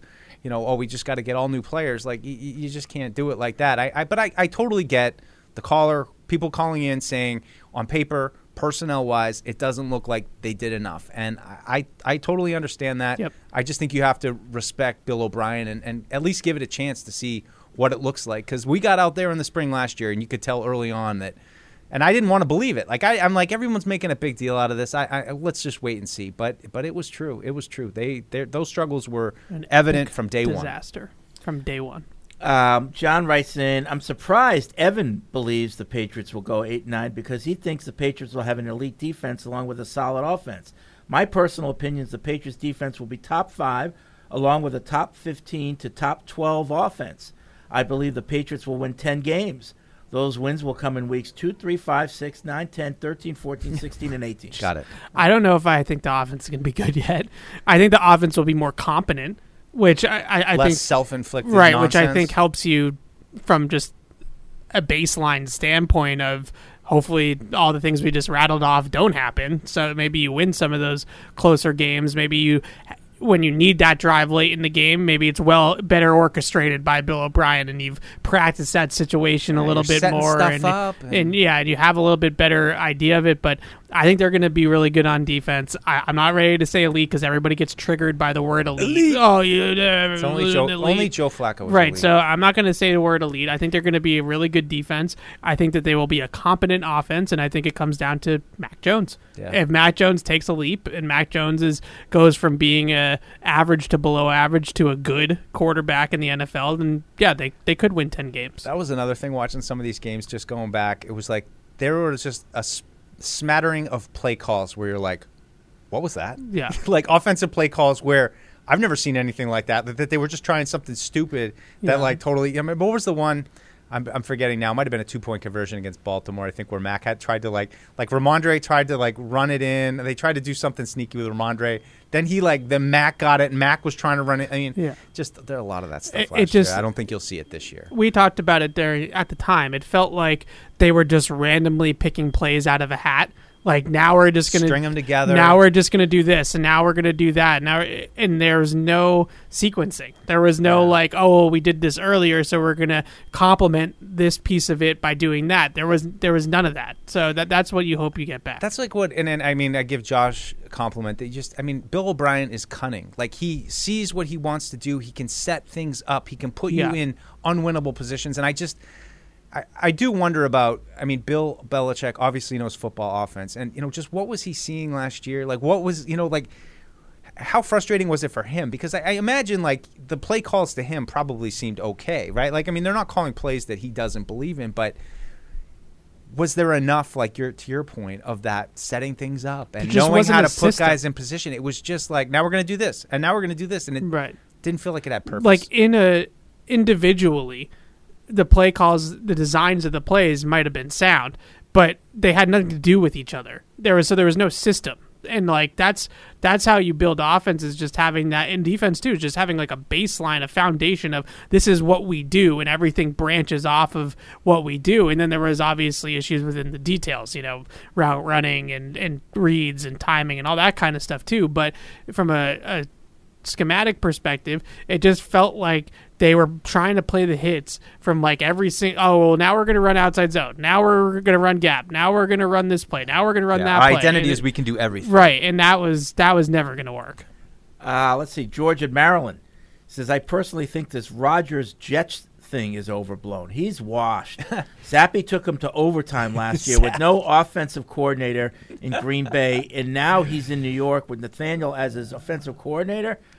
Uh, what am I missing here? Well, I think he got better at the, at the you know at the end of the year when he started to you know find a little bit of rhythm with that offense. But you know, this just I just for me, I, you, you very well might be right, and and I think it just goes back to Paul's point of they've got some good talent there, and Aaron Rodgers. I don't think he needs to play at an MVP level for them to you know potentially be better than the Patriots. I think he just needs to be able to you know manage the team and get the ball. But they've got a nice mix of young guys and guys that he's played with, and I think just the offensive line will be the question, and if they can protect him and, and keep him healthy. That uh, that would be one thing I'd worry about. Like, is he going to be too reliant on like Allen Lazard? Right, you know, because like it's his. he doesn't wanna guy. throw to Garrett Wilson because yeah. he's like, well, I, I don't think it would be boy. ne- like I, if you don't throw to Garrett Wilson, you're an idiot, right? Like that. That's on you. But but it's like some of like the other pieces that they have there, and I, I don't know. I, I just he just seems like such a head case to me that I, I just it, it wouldn't surprise me I if mean- he ends up phasing somebody out that that shouldn't be phased out. I can only hope for the worst. um, Willem and Philem. What's up, William? Hey, Fred, how you doing? All right. Uh, I have I have so many things I want to say, but I, I'm have to just piggyback off what the caller said. So that just knocked off what I want to say. Basically, um, I, I'm with I'm with that call at the same time too. I'm here. I'm looking at the roster too, Fred, and I mean I have it in front of me. I'm I'm looking at the roster, the schedule, and I'm just like everything we're everything y'all just said is everything seems like it's like it's based off of if well what if Keon Mike does this? What if Tyquan Thornton does that? And what if Bill O'Brien is this, that, and the third and all? And I'm sitting here like, this is this is where we at now at this point. Yes, William. When the that is where we're at. We're we're a team that hasn't been that good. So the first year that we are good, things are going to mm-hmm. have to happen that haven't happened yet. So yeah, that's where we are. That that's but that's the only way we're gonna like the guys are gonna have to get better. Like yeah, maybe we can draft a you know the next Tom Brady, but that ain't happening like in the near future. So in order to get good, yeah, guys that they've signed are going to have to play to their potential. Young guys that they drafted are going to have to play well, and yeah, that that's how they're going to get better. It hasn't happened yet. So you can't say, It- "Oh, it- we we've seen it, so it will happen." No, you, it's it's based Right. on hope. You Right. know, it's just you know, it's, I, I just don't want to see this team take like four steps back again. I, Oh. I don't want to see that. Absolutely. No, you don't want that, but you're hoping that, you know, when you draft Christian Gonzalez and Keion White, that that's not stepping back, that's building for the future. A step forward. That's but it's hope. Yes. You don't Right. know. Christian Gonzalez could be Rebellions a bust. are built on hope. If I heard. Yeah. but but you know, that's that's it. See, Fred, that's why I like you, Fred. You know what I mean? You you know, you keep me on the positive side. Look, well, That's what why I- he's here. It, it's sports. You know, I, but I, I do. I, I want William. How old are you? Just curious. unknown. We're gonna leave that unknown. Unknown. You I- I'm gonna. I'm gonna because I'm I'm wearing this myself too. Like my thirty and under, like my age, we haven't been through a rebuild. Like we've never experienced this Okay. before, right? Like I and I think Right. a lot, and even people that are older than me, I think forget. Right, like we just had the caller call in that said he's been a fan since Jim Plunkett. Like, so you don't remember what it was like to be a mediocre team, like that. You know, like that. Yeah, re- Worse than yeah. mediocre, man. You're right. Like you know, I, I just that that I think is interesting. That I, I do feel like. Guess what? Like, yes, you are like everybody else. Like, you do have to hit on your draft picks, and you do have to hope things end up being uh, good instead of bad. And like, that's just the way that Right. life is when you don't have Tom Brady, Right, and right. Richard Understood, Seymour, and Ty Law, and Gronk. Understood. Yeah, I mean, Uh, we just got one more thing. Yeah. Yeah. Yeah, just one more thing. I said, look, I know I call up there sometimes, and this is not so much towards you, Fred, but it's towards really uh, Evan and uh, Deuce. I know I'll be busting y'all chops sometimes. No, but you're great. Just know, you know, y'all okay with me. You know what I mean? Oh, I might not dude. agree with You're a great you caller. Said, but All good, man. Yeah. Oh no, William, you've had some of the best calls. Yeah, You know? no, we Yeah. love it. You Yeah. bring great energy to the show, and Yeah. you yell at us sometime, and that makes me Yeah. sad. No. I, I appreciate people like William Yeah. that call in all the time. Absolutely. All right, now. Thank you, William. Uh, one more call, and then I got to go to the bathroom. Tina's in Indiana. gonna What's go up? to the What's up, Tina? Guys, Nothing much. How are you guys doing? Okay. Good. Uh, listen, um, I just wanted to have a shout out for the, the one email you read um, on Tuesday. I think more women should write in and call in. Yeah. It, it, Hell made, yeah. it, it made me feel good. but um, my thing is, is that I I have learned so much from you guys listening to your podcast. Now I can watch a game and go, they're in cover two. um, so Paul can't. So thank you so much for all your all your teaching points. I appreciate it. Um, but my thing is, you kind of stole on my thunder, what we were just talking about. But Aw. you got to have hope. You gotta Right. have hope. Right. You you have nothing. You know, like I go to the Colts game because to see the other teams, basically. Yeah. But I went to see I went to see them play Kansas City last year. They won. Right. I mean, you just don't know. I thought they were going to get their butts handed to them, and they didn't. So I just want to tell everybody out there, you know, we're, we're going to get a couple. You know, we're going to be fine. Right. And um, just keep rooting for And- them. and so Tina- thank you very much. Uh, Thanks, thanks, Tina. thanks for the call, call. Tina. You know, here's where you don't have hope. When your ownership or top management are a bunch of idiots. Yeah, there go. That's when you There don't go. have hope because you just know they're going to screw it up. We don't have to worry about that here. I mean, Robert Kraft wants to win more than we do. And he ain't going to stop demanding that until it happens. So you know that gives you hope too. But when you have incompetent management, then it trickles down, and then I can understand losing hope. But we don't have to worry about that here. You're, you're so right, and I mean, I, I don't need to name teams, but if you have an owner that doesn't really want to win and just wants to kind of make money, and you feel like, hey, even when we actually do hit on these draft picks, that it's not really going to matter because they're not going to stay here anyway because this guy's not going to pay anybody. The owner of the Boston Red Sox. or, or, or, you know, like, Oh. like, like, you know, you look at the Detroit Lions for years. Like the owners were kind of hands off, Mhm. and so they put Matt Millen as the GM, Uh-oh. and he's a disaster, and they just won't change it because he's a nice guy. They like him, and they don't want to fire him. And so, like, you're a Lion fan, and it's like, what are we doing? We've got to do something, you know, and that makes you lose hope. You Yeah. know, I mean, we're you know we we're still connected to you know the last twenty years, but I I have full confidence in you know everything that the Krafts have done for this team for this area. I mean, I've said it a hundred times when I grew up. That stadium was the scariest place on earth to me, Right. and now it's an, you know a place that you bring your kids, and I mean it's just a, a center to this whole area. So and it's no coincidence that tomorrow is payday. Hopefully that'll still come through. But I mean, but uh, you know, everything aside, and even working here, I mean, it's just like that. That to me, everything he's done for this area, and I know how much he loves this team, and I know how much Jonathan loves this team, and I know that you know when when it does come time to move past Bill, that they're going to have high expectations still, and you And know they've we'll never having- said it, but the the record of the team is a reflection on them. They believe that. So, like, if if you're eight and nine, they're eight and nine. They don't like that. And They, that- they don't like that. And I think that's what like people forget. And I and I mean, I, I you're using the Krafts as the example, which of course is true. But I mean, like I, Bill wants to win too. like I, you know, like I know, I know Right. in his heart, like it, it isn't always the way we want it to be, and it's prickly, and you know, But sometimes the- it feels like but he's that's got a the middle pushback finger that to I'll have with you on this because you know me with Bill right now. He's Yeah, he's yeah, on my radar.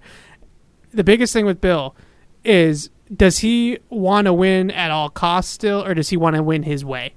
Because the way that uh, where I think a lot of trying to kind of put into perspective what people's frustrations are, or is that th- this feels like a team that is going to have to win being fundamentally sound in all three phases and not being themselves probably real ab- above average to really really good on defense and have like an offense that can manage the game and then ha- and then win in the in the kicking game and I, I've heard a lot of like, oh, well, like this is kind of, you know, 2001 was kind of like that, right? Where you have like a, a quarterback that doesn't beat himself, and it's okay, but does that does that win at a high level anymore In today's game, Does right. that does that is that going to be good enough if they are serviceable on offense and not you know not beating themselves on offense, really really good on defense, and they have that advantage on special teams? Does that still hold as much weight as it did 20 years Right. ago? And how how long are you willing to not win to prove yourself right? Right. You know, because if I if I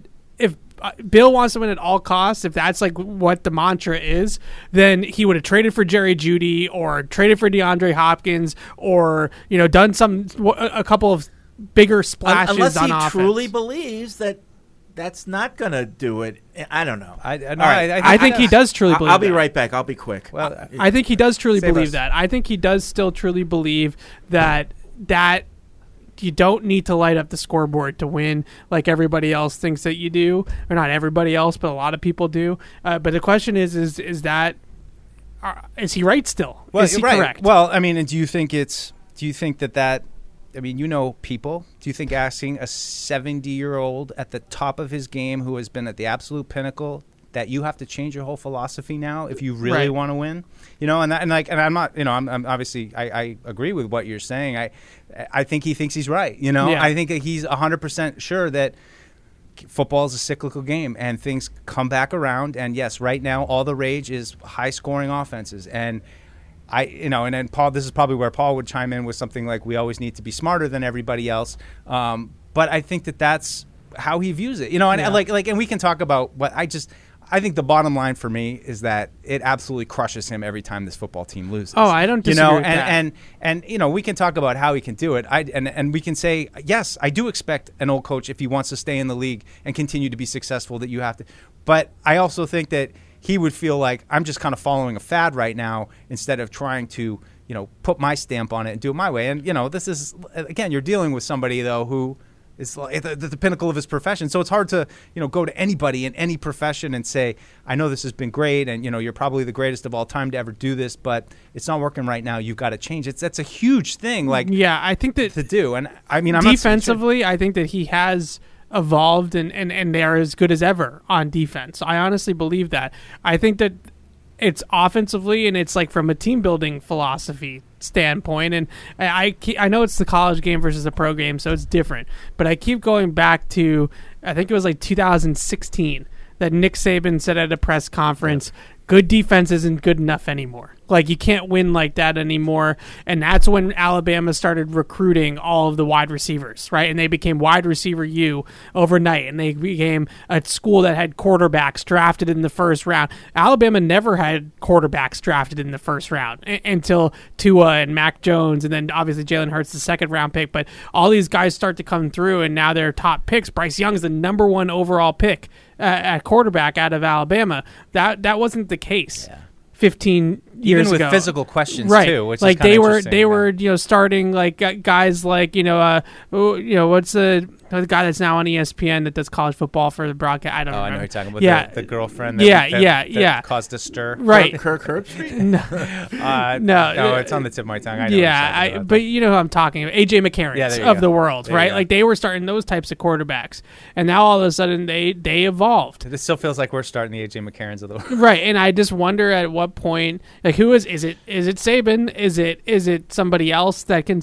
that maybe does get through to to bill to be a little bit more offensive focused and a little bit more high powered in that The regard The only difference, I would say, between what Saban is saying, which true, you just look at college and the pros, is that you got to pay these guys in the pros. So when you Right. get Jerry Jeudy, you got to pay him.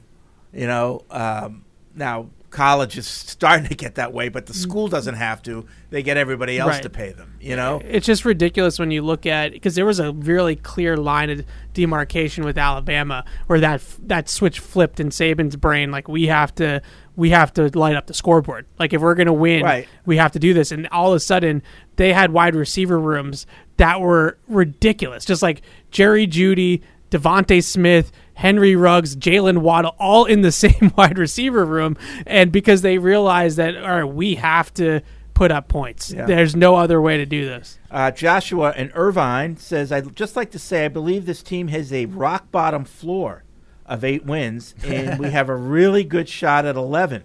In 2015 to 19, the Patriots went from going all in to maximize Brady's window, and we have spent the last three ish years cleaning house, getting rid of contracts, and building a good staff again after all we lost. Please to the fans listening in, please chill out and give this team a chance. The constant crying and complaining into the show gets tiring. Take a 500 foot bird's eye view of the last eight or so years, and especially the circumstances after Brady left. The Patriots are far from being in a bad position. We could be much better, yes, but we're not the Jets, we're not the Commanders, and we're not the Texans, etc. Yeah, I just go back to Bill for a second. I I mean, I for me, I put like I know we're talking kind of schematic evolution. Yeah. I, I also just I put so much weight on the missed drafts. Like and we talked Yeah. about Keene and Azzy. Like I just I think that they have messed up those drafts to epic degree. and I think to a large degree like what you said, overcoming it was you know, it's almost a feather in the cap of like this is an 8-9 team with an offense that doesn't even know what they're doing out there. So to me, I just think that that's something that I continue to harp on. It's just the, the drafts, and if these young kids start to play, and, and you know, like William called in, if these guys start to play and elevate, and Marcus Jones, and you know, th- like this is how you get out of the basement. Like, there's not like, well, this offseason we bought a whole new team. We went out and just signed 53 free agents, and we rebuilt from, you know, and now we have like it just doesn't work that way. I mean, even the Rams, who they've done that, they they you know, But but they also drafted really they well. hit on Aaron, Yeah. when they have a first round pick, they pick Aaron Donald, and when they're taking flyers, they get Cooper Kupp. You know, like those. They just have the Patriots haven't had those picks, and Right. Yeah. you know if you had taken Gronk and Edelman out of the equation, if you took Chandler Jones and Dont'a Hightower out of the equation, they wouldn't have had three more Super Bowls. You know, like they drafted well in that kind of in between period, Yeah. and and they It were just- able to restock. It, it just last year just all just holds such a a weight on this team because I think a big reason why you know we all wanted the number one wide receiver trade. Like we all wanted it. We wanted Jerry Jeudy. You know, I I was lukewarm on Hopkins. Some people might be higher on that type of move for at his age than others, but that move would have made sense. You know, that that's always the cherry on top, right? When you have everything else like you feel like everything else is in a good enough place that you can compete at a high level, and then you drop AJ Brown in, and you drop Stefon Diggs in, and you drop uh, you know players of that caliber in.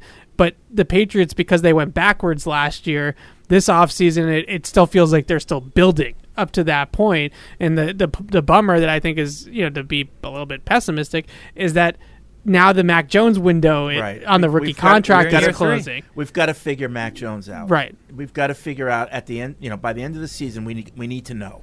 We need to know if he's the guy. Uh, Howard writes in from Connecticut.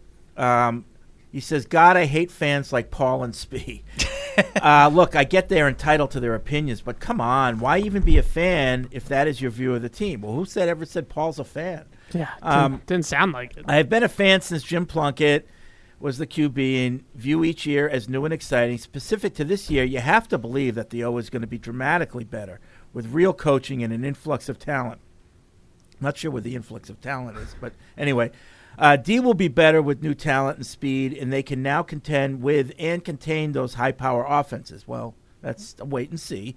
Uh, I get this. I get that they are most likely not winning or even making the AFC Championship or Super Bowl, but you never know.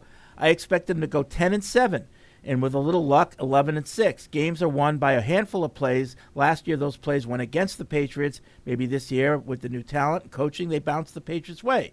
Who really knows? But damn, the negativity from Patriots fans is draining and sad. Look at the Jets. Haven't won anything, and he didn't use that word, since 1969. And yet their fans think every year is the year. The negative New England fans are, in my honest opinion, ridiculous and sad. Why even bother rooting for the team, then go root, then go root for the, another team? Okay. Okay, well, I, I, I don't I wouldn't go that far because I'm not going to tell people who to root for, but I, I do un- understand that the the fan base, some people in the fan base are, want this to just be what it was, you know, with Brady uh, overnight In know- perpetuity? right? Like and just like they just that that's just not like you said in perpetuity. Like that's not realistic. Like welcome welcome to the reality. Like this is what it's like to be a, a realistic football fan. Is that your team is not. We're not just talking about the waltz to the AFC Championship game every year. I know it's funny as I think of like where we are, and you know every team's in a different spot. But I just imagine like you know kind of where Buffalo is right now. Of like you feel like look, we got the guy, we got the pieces. You can maybe see some cracks, like Von Miller's coming back, but he's old.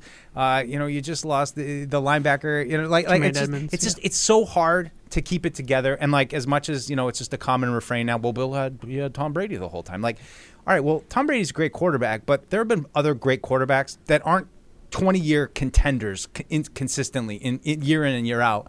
And that I think was a testament to the drafts that they had, Yeah, you know, and the whole that ability to, to continue keeping it going. And yes, Brady is awesome and was certainly a huge part of it. But there, are, you know, look at Aaron Rodgers and the ups and downs of his careers and the bad years that he had. You know, the, Bill does deserve some of that credit, but that's deserves a lot of get- the that's where you get back now. Yeah, that sure. get back on that train of drafting those star players. Uh, I, I love Buffalo. I love lis- watching their fan base on Twitter and stuff like that. So the big thing in Buffalo right now is what is Dalton Kincaid? Oh, is yeah. he a Oh, tight the- end? Is he a slot receiver? Salivating, And I because imagine. because a big large part of their fan base thinks that they needed a wide receiver. Yeah, and they like a drafted slot guy. they drafted a tight end. But then the the, the you know. The people that think they're smarter than everybody. Well, he is a, sm- a slot receiver. He's just in a tight end, but it's it's just great. It, they're they're imploding from the inside. uh, Jack and uh, says I was a fan of Detroit until the Lions extended Matt Millen's contract as general manager after Millen had just presided over the worst five years in the history of the league. In response, I did something. I became a Patriots fan. There you, you go. go. Well, welcome to the club. There you go. Yeah. It's just it's. Uh, I mean, that's where I- where I was at when when things were humming here. It was just all right. You know, we could just. How do we get? But when you've never gotten over, like you started this whole dynasty run Yeah. with a win, so you you already had gotten there once. So it was always just a matter of getting back. But for a team like Buffalo, where it's just like you have to get one, right? Like you got to Yeah. get a Super Bowl with Josh Allen, and every year, and even Never we saw know. it with Brady, it's like every year has It its could be- own challenges and it weird could be stuff. Dan Marino, right? Like you just you just never know if you're Buffalo. Yeah. Sorry, I, I just love making fun of Buffalo. Uh, let's get to the Ace Ticket Hotline. Eldred's on the phone. What's up, Eldred? There it is. Oh. Hey, fellas, how y'all doing? Hey, Eldred. Just caused a 10 car crash. What's up? no, I ain't called no car crash yet. uh, came came close a couple times, but not yet. I was driving down But, uh, 495 yesterday, and there was like a fire in the median. You know, like in the for you know the foresty strip between the. There was like a fire going on. going, The nobody police out there? were there and Yeah. everything. Just Fire watching it? department, yeah. Controlled burn. Anyway, go ahead, Eldred. I'm sure you've seen your Okay. things over the years. I, I want to I want to address that uh, last emailer. Uh, uh, wimpy uh, New England fans because they're mad because they're losing or they wimpy and they crying. Well, hell, I'm one of them. Okay, Okay. And I've been a fan since Steve Grogan, Grogan's heroes, Irvin Yeah. Fryar, Sam Bam Cunningham, all Yeah. of them. Okay. You know, but but my problem is what Evan was, was talking about earlier is Bill.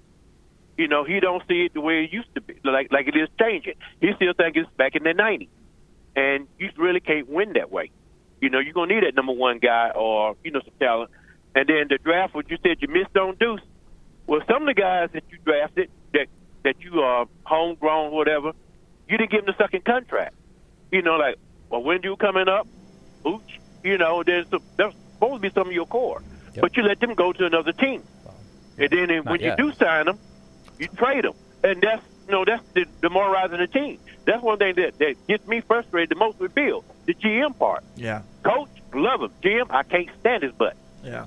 I, I'm with Can't stand it, Eldred 100% on, on the 2020 draft class, guys. You finally hit on some players in the draft after such a long period of time where you had a rut. And yeah, Josh Uche might only be like a situational type player here. But he's our situational player. But he's fantastic at, at his thing, right? Like he's a, a really an, a, an elite pass rusher. He's a top end uh, talent at, at that position in that role. And Kyle Dugger, there's n- Kyle Dugger should never wear another uniform. Like the, you know, like Exactly. Kyle, Kyle Dugger should be here for the, the, the next four years, just like he was here for the first four. And, and those are the type of guys that you got to resign. Oh, anyway, I like, but he's a guard. So if you want to let go of the guard, then that, and that's where you're going to cut costs, and I can live with it. Uh, but Dugger and Uche are two guys that you should resign. Right, and it's hard on the on the Resign, heels yeah, of the agree with that. 2019 draft that was a that was an offer. Right. hmm But that's that's my biggest gripe with Bill. With Bill, he just you know he think it's still back. It's him, and like I said, I- I'm gonna be honest with you. I don't care if somebody get mad at me or not. I'm gonna have this out on the Facebook uh, Patriots Unfiltered. If he didn't have Tom Brady, he'd be like Cleveland. He'd be out. He'd be out. Well, and, I, and I'm still gonna say that. all right. You know, Okay. proof's in the pudding. All right, All right, thank you. Have a Thank- good one. All right, Eldred. Keep on trucking. um, Eldred Paul- was out on uh, on Bill in like 2016. They were hosting the Lombardi. Actually, he's that like, is a good question when he was out on him. It's, Yeah. it's funny because I came in when it was already kind of. uh, Paul writes in, I just thought you might find this humorous. Antonio Brown has recently purchased the local Albany Empire Arena football team. Oh, dear God. His father, touchdown Eddie Brown, played for the Albany team 20 years ago and still lives in the area. Since purchasing the team a few months ago, he has been through three head coaches. Keep in mind the team won the championship the last two seasons. He named his father the GM. He's been accused of stiffing the team dinner bill at a local restaurant. He was involved in an altercation with security guards at his own arena. There was a fist fight on the team bus, and he showed up uninvited at my son's local high school to promote the team on TikTok. Apparently, he plans to actually play for the team this weekend. Here's hoping it doesn't go any better. Oh my gosh. Yeah. Antonio Brown. What a, Where were you when they signed Antonio Brown here with the Patriots, Oh. Evan? That was like a what? That- the Oh. man needs some therapy. Yeah. He needs. I think he's some- yeah. beyond help. I don't. I'm I worried about Ja Morant in the same way. You gotta just put the guns away, man. What the hell's yeah. going on?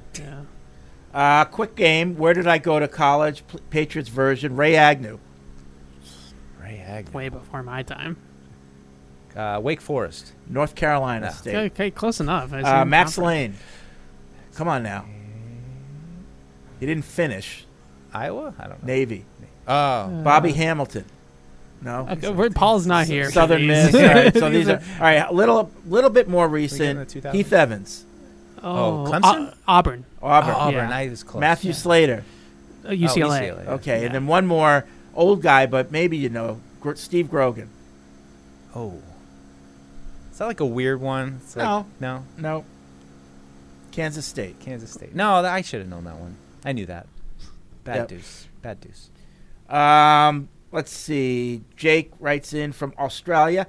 Uh, G'day, mate. Trust us to lose two days of OTAs for reasons that aren't available yet, but since then they've come out. Just wondering uh, if now O'Brien is in, whom we trust to save us. Do we know now say that Bill O'Brien and Bill O'Brien we trust, or in Teapot we trust? As we can't say Bill because that gives us it gives too much credit to BB. Okay, so he's ah. so in other words, what do how do we phrase it? Oh, I don't know. Yeah. I just want to see some wins. I want to see some wins over some good teams, and you know, like I don't, I don't care. I'll give credit afterwards. I mean, if the offense is all of a sudden like lighting it up, I'll be like, in Bill O'Brien we trust. But if it's still kind of the same thing, and the defense is shutting them down, and then it's opportunistic at the end and pull it out like an old fashioned, then all right, in Bill we trust. Uh, also, I'm expecting my second child in the next couple of weeks, and we're stuck for names. Any suggestions from the legends on board today? I don't know. Naming kids is tough. Well, don't don't name your kid a name for like a child name. You know what I mean? Like Cody and like Cody. we got a lot of Cody's fans. No, Fred. I know, but like, like Poor you know, Cody like, Davis. a- assume, about assume, Deuce? assume that your child's going to become a man or a woman someday, and don't name. Well, that's like- you don't go- name them something that only applies to a kid in grade school. You just go straight to Jack. You know, there are a lot Yeah. of that's like he's Yeah, Jack, and name- he's like a four year old. Give him a name that he can live with. I, I mean, uh, my kids are Tyson and Campbell. We wanted things that weren't like very common, but weren't like really off the beaten path. So you know, fair, like, we went with American food companies for whatever reason. Okay. but I do uh, call him Campbell Soup. You, well, you got, I Pretty- know uh, that's pretty soupy. Uh, I didn't think of like I'm not gonna call him like Tyson Tyson, chicken? chicken? fingers. Tyson like chicken? What yeah, like, Chicken? I- yeah, oh, yeah. Chicken. You got a new Jason in your life. We have a Jason. Yeah, yeah. I uh, so my sister's name is Jackie and her husband's name is James. Congratulations to to the parents.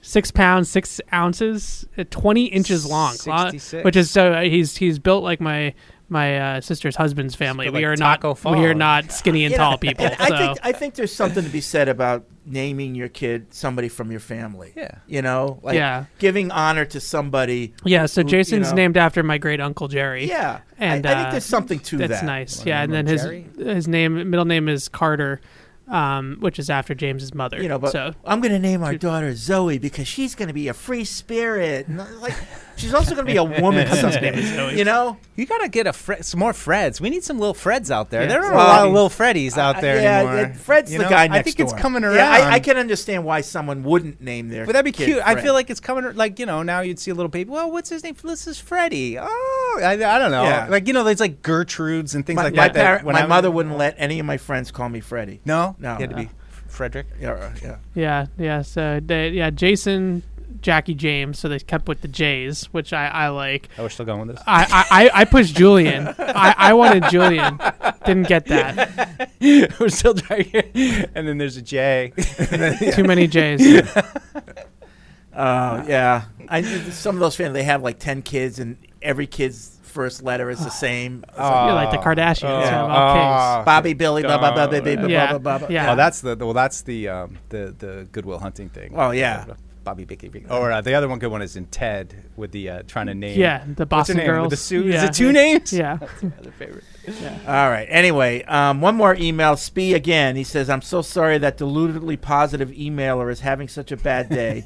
the hate is mutual. Listener on listener crime is a cherished tradition. Oh, there it is. We love it. We do love it. All right, we're gonna wrap it up for this Memorial Day weekend Yeah. show. Catch 22. Hope everybody has a good weekend. Catch 22 is coming up at their regular time because we lost an OTA. So Alex is here. Uh, they will dive into more J names uh, on the next ep- show. So uh, stay tuned for Catch 22 right now.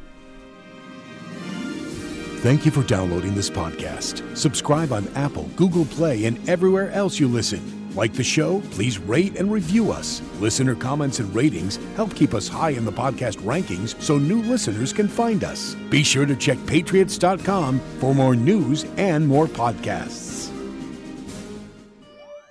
The world's original Podcast.